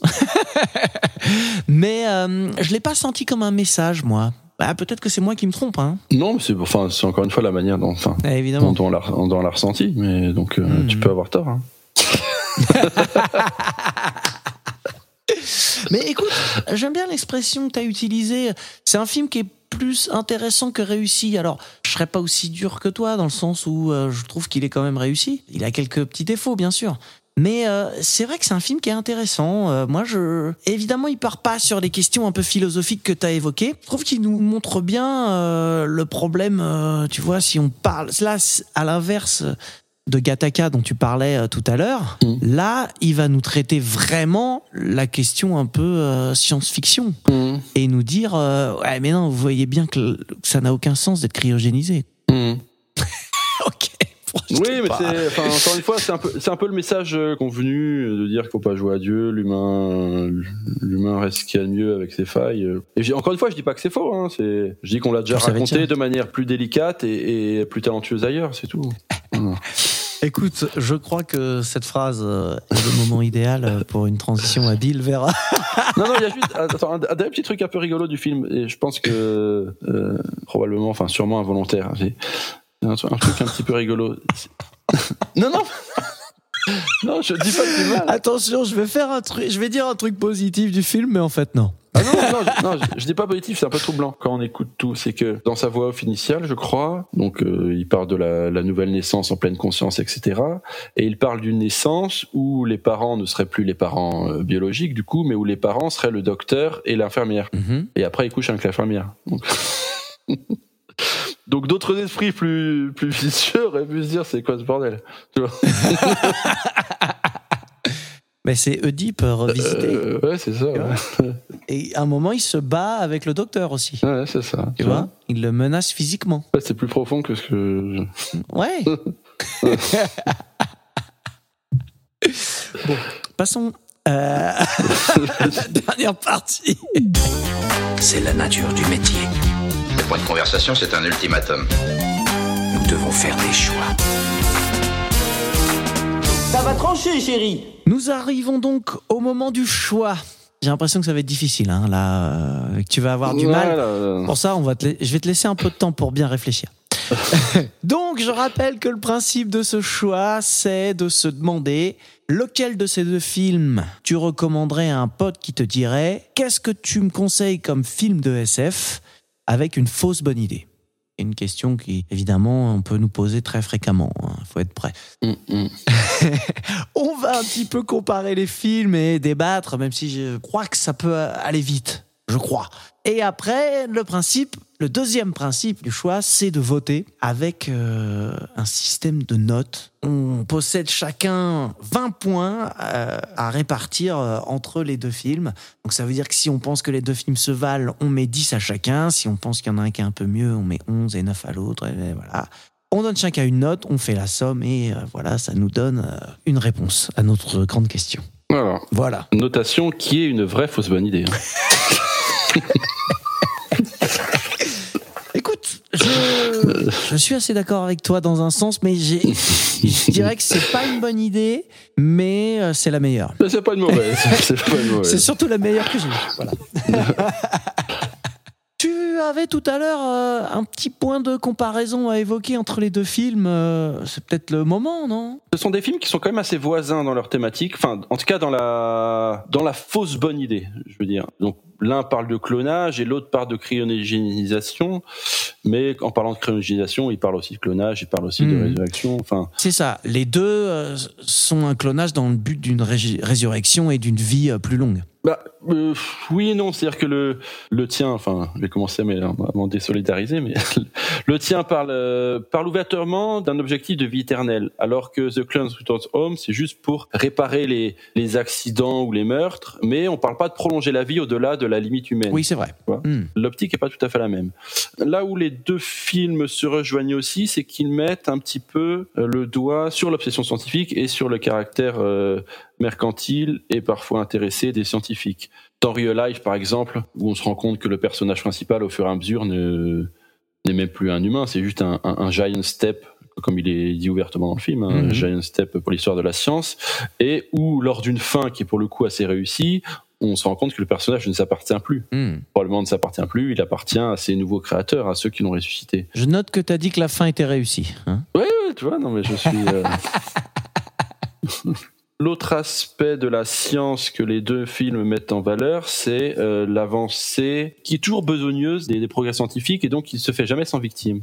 The Clone Returns Home cite ouvertement l'exemple de Yuri Gagarin qui est catalogué comme le premier homme qui a voyagé dans l'espace et le film dit en fait c'est pas le premier à avoir voyagé dans l'espace, c'est le premier à être revenu vivant. Hmm. Et donc, c'est le, celui dont on parle comme le premier.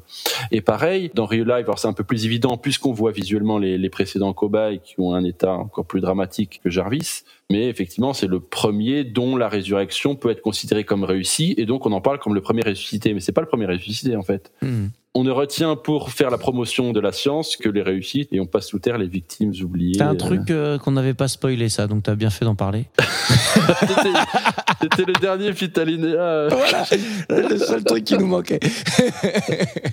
Et d'ailleurs, c'est vrai qu'aussi, ouais. que dans The Clone Returns Home, la question elle peut aussi se poser. On voit deux clones, mais est-ce que il y en a pas d'autres vu qu'il y en a un qui est pas très bien réussi sur euh, les deux qu'on voit, ou en tout cas qui est pas euh, dans les objectifs euh, du labo est-ce qu'il n'y en a pas eu un autre avant qui était vraiment complètement raté? Est-ce qu'il en a pas fallu euh, trois, quatre intermédiaires pour arriver à celui qui est considéré comme réussi? Tu vois, c'est aussi un, un petit blanc est mis de côté, mais on peut se poser cette question. Ah non, mais tu as raison. Et, et, et à ce sujet, on peut même remarquer l'inhumanité des scientifiques, puisqu'au départ, ils se disent que le clone, c'est un autre moi, donc c'est un humain à part entière. Et par contre, ils ont aucun scrupule à le débrancher pour en lancer une nouvelle version s'ils voient que la version est défaillante. Mmh. Il y a deux messages complètement différents qui s'adaptent aux circonstances euh, en fonction de ce qui les arrange. Ouais, tout à fait. Donc ce sont deux films assez voisins là-dessus. Ce sont deux films assez voisins parce que ce sont tous les deux ce qu'on appelle, je dirais, des low-fi sci-fi, tu sais, des films de science-fiction euh, à petit budget et donc où les idées priment sur le budget. Même si à cet égard, je trouve que The Clone Returns Home s'accommode mieux de son petit budget que l'autre. Pourquoi? Non, non, mais je, je m'expliquer. Alors, The Clone Returns Home a un effet spécial raté, c'est le, le, corps en lévitation dans le ciel que le premier clone suit, tu sais, pour arriver au scaphandre là. Mm. À part ça, c'est tout parce qu'il n'a quasiment pas d'autres effets spéciaux en fait. C'est un film de Ouais. science-fiction, mais sans effets spéciaux, je dirais. Et là aussi, je dirais presque que c'est un défaut de jeunesse parce que les écrans dont on parlait qui sont copiés de Minority Report dans Real Life, il aurait pu s'en passer passer on aurait dit qu'il voulait un peu donner corps euh, avec des images convenues à son imaginaire futuriste pour montrer qu'on était bien dans le futur. Mais il a, il pas besoin de faire ça, tu vois. Il a voulu montrer trop de choses pour son petit budget, je pense. Et en comparaison, c'est rigolo parce que dans l'un, on a des murs blancs et donc on oblige à voir des choses. Dans l'autre, les murs sont noirs, très sombres. Et au final, on, on se sent pas moins dans, dans l'action. Vaut mieux cacher, surtout qu'on n'a pas les moyens, qu'essayer de montrer quelque chose de décevant. Je sais pas si t'es d'accord avec moi là-dessus. Dans Real Live, on reste quand même beaucoup euh, dans cet hôpital, euh, tu vois. on sort pas pour voir des voitures volantes ou des trucs. euh. Donc il y a quand même un peu cette volonté aussi de cacher des choses. Tu vois ce que je veux dire? Mm, C'est quasiment un huis clos en fait la partie dans le futur. Mm. Mais c'est vrai que malgré ça, on est euh, dans un endroit qui est très lumineux, alors froid, mais très lumineux et euh, qui euh, effectivement euh, ne cache rien. Ouais, il y a des choses dont on peut se passer, je suis assez d'accord avec toi. Bah, disons que quand tu ne caches rien, tu peux pas cacher tes insuffisances budgétaires, quoi. Bah, je te dis, il les cache, il les cache en montrant pas les voitures volantes de- dehors, mais. Après, je pense que c'est des films qui n'ont pas du tout euh, la même volonté. T'en parlais tout à l'heure, c'est que euh, Real Life, il passe vraiment, et je pense aussi volontairement, à côté de toutes les questions philosophiques que euh, pourraient amener ces questions. Tu vois, le côté, est-ce que finalement, si il est à 65% euh, euh, reconstruit, est-ce que c'est le même homme Tu vois, ces questions-là. Mm.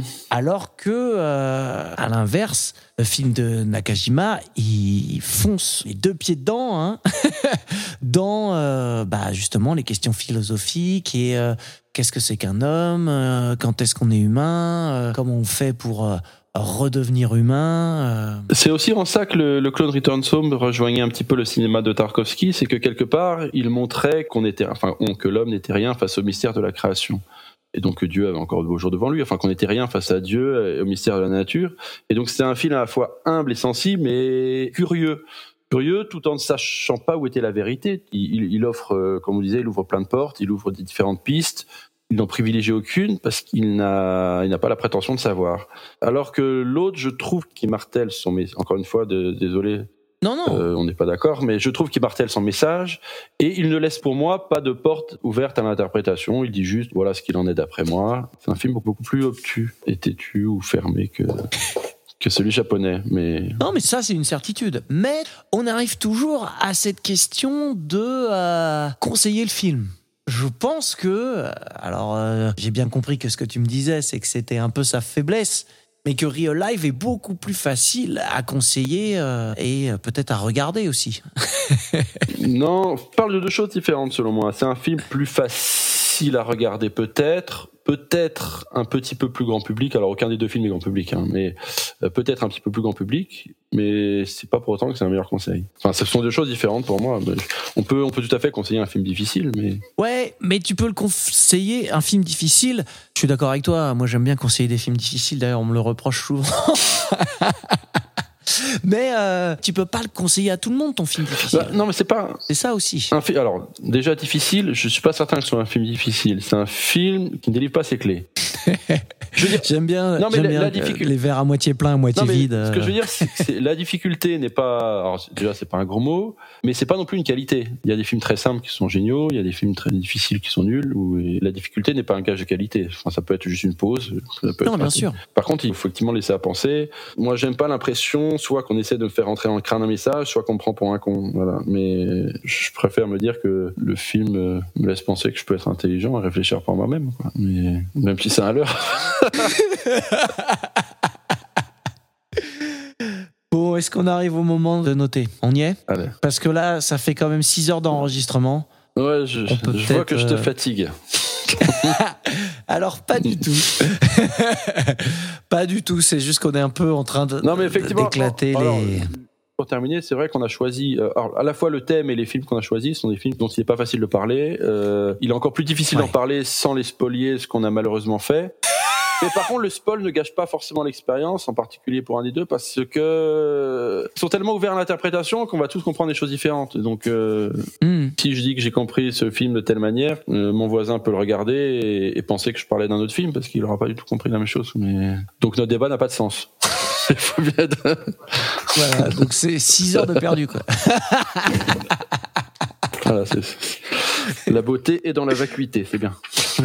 Voilà, on, est beau. Ouais. bon, écoute, je te propose euh, de commencer. Comme ça, tu pourras achever euh, Real Live tranquille après. Je suis partagé entre euh, la décence et l'honnêteté. Là, je sais pas pourquoi. Écoute, je préfère, je préfère l'honnêteté. Si ça peut te... Non, moi, je, comme j'ai dit tout à l'heure, hein, je, je vais un peu me répéter, donc je vais essayer d'être bref. Ce qui tombe bien. J'ai revu Real Life, qui était un film qui m'avait euh, marqué euh, suffisamment, tu vois, pour euh, l'avoir gardé dans un coin de ma tête et de me dire que ça pourrait être sympa d'en parler. Bah, j'ai pas été déçu euh, par le revisionnage du tout. Je l'ai trouvé euh, vraiment quand même réussi. Peut-être que la façon dont je l'ai interprété fait que euh, je passe un petit peu euh, les défauts, euh, un peu vite sur les défauts. Et peut-être que toi, euh, voilà, à l'inverse, tu as voulu, euh, enfin, tu as voulu, tu l'as lu en tout cas d'une façon différente, ce qui fait que les défauts t'insupportent. J'y vais pas trop fort, insupporte, c'est le. non, non, mais voilà. Donc bon, il y a peut-être ça, mais je, je trouve, je, je le redis, je trouve que c'est un film qui a des qualités, qui évite certaines questions, mais qui en même temps euh, répond à d'autres. Alors peut-être que effectivement il fallait pas répondre, mais en tout cas. C'est pas un thème qui est si souvent abordé Mhm. non plus, tu vois, et, et je trouve qu'il est quand même pas si mal abordé que ça. Alors peut-être de façon un peu trop facile. Euh, c'est ce qu'on peut lui reprocher. En tout cas, c'est ce que tu lui reproches. c'est pas tant facile que maladroit. C'est une erreur de jeunesse, comme je disais, où Hmm. il veut être compris en laissant un message convenu. C'est plus la maladresse, du coup, je trouve. Peut-être qu'il faut effectivement euh, après aussi se poser des questions. Tu me diras, c'est un petit budget, mais peut-être que euh, euh, il y a eu euh, des producteurs qui sont repassés derrière le film en disant non, il y a des choses qu'on comprend pas, qu'ils ont rajouté de la voix off, qu'ils ont, tu Mhm. vois. Il y a peut-être eu des choses comme ça aussi. Bon, au final, euh, le film est comme ça, donc euh, on peut pas non plus juger. Mais tout ça pour dire quoi, hein? Pour dire que c'est quand même un film que j'ai apprécié et que je pense que c'est un film qui est plus facile à conseiller. Comme je te dis, on m'a souvent reproché euh, de conseiller des films euh, difficiles. Et effectivement, euh, t'as raison. euh, Quand on dit difficile, c'est ni une qualité ni un défaut. Mais bon, voilà. Est-ce que je suis clair? Non. Si, si. Mais je- ah mer- merci. je vais du coup quand même. Je vais pas trop reparler de The Cloud parce que euh, on en a beaucoup parlé et puis t'en as dit beaucoup de bien et, et tout ce que t'as dit est vrai. Je vais quand même mettre une note un tout petit peu supérieure à Real Life pour euh, voilà les raisons que je viens d'évoquer et donc je vais mettre 11 pour Real Life et 9 pour euh, The Clone. Voilà. Eh bien merci d'être venu. C'est peut-être mieux qu'on arrête là. hein. Non, vas-y, vas-y, je t'en prie. Je partage une partie de tes arguments. euh, je ne partage pas du tout, comme je t'ai dit, celui sur le film à conseiller. Moi, je conseillerais toujours le film que je considère le meilleur. Tant qu'il rentre dans le thème. Et là, les deux films rentrent dans le thème, donc euh, il n'y a pas d'hors sujet de part et d'autre. Donc, euh, je considérerais forcément le film que je préfère. Et je trouve qu'il y a un film qui est largement supérieur à l'autre. Enfin, je pense que ça s'est entendu. J'ai essayé d'être mesuré, mais c'était pas genre. Donc j'étais parti, bon je vais partir sur mon notation initiale, ça peut paraître sévère, mais j'étais parti sur 14 à 6. Non, bah, je m'attendais à quelque chose comme ça. Hmm. Encore une fois, l'autre est, l'autre est intéressant. Il lance des- le Real Life lance des pistes intéressantes. Je trouve plutôt raté sous la forme. Et si je veux redire le, le thème, là, la principale fausse bonne idée du cinéma, c'est croire qu'un bon scénario fasse un bon film. Et Matteo Gill, je trouve, alors c'est le seul film que j'ai vu lui en tant que réal, mais à la vision de ce film, je me dis qu'il est bien meilleur scénariste que réal. J'espère que ça a changé depuis, je sais pas s'il en a fait d'autres, mais... Mais c'était une jolie découverte. Voilà. Ah Bah, toutes les découvertes sont jolies, mais il faut... Mais faut quoi? Non, je les ai tous. Toutes les découvertes sont jolies, c'est bien. Voilà, point. Mm. Olivier, ça veut dire que la prochaine fois qu'on a un ami qui nous demande qu'est-ce que tu me conseilles comme film de SF avec une fausse bonne idée, eh bien, il faudra répondre The Clone Returns Home. Olivier, euh, merci d'être revenu. Hein, C'était encore un plaisir. On a, on a. Alors, ouais, j'étais un peu embêté avec ça. On a un peu débordé par rapport au format habituel, mais, mais c'est parce que, comme tu le disais, euh, en vrai, ça valait le coup. Il y avait des choses à dire. Oui, bah enfin, de toute façon, c'est dur de s'arrêter quand on parle cinéma, je trouve. Donc, euh, Ouais. c'était très bien. euh, voilà, les deux films étaient très intéressants. Il y a beaucoup de choses à dire. Et puis, désolé euh, d'avoir un peu débordé. Non, non, non, c'est pas très grave. Euh, Après, je vais mettre plus de temps à monter, c'est tout. Bah, tu couperas, tu euh, les passages où je critique Real Life, comme ça, ça fera, ça fera plus Voilà, équilibré. comme ça, le film fera plus que 3 heures. le film, le podcast ne fera plus que 3 heures. bah écoute, j'espère qu'il y aura une prochaine. Est-ce qu'on se revoit pour parler de ton deuxième livre? Ça peut être une bonne occasion, effectivement. Ouais. Ça peut être une bonne occasion. D'accord. Eh ben écoute, euh, je prends note et puis euh, je te dis à très bientôt alors. À bientôt. Salut Mammouth, merci. Salut.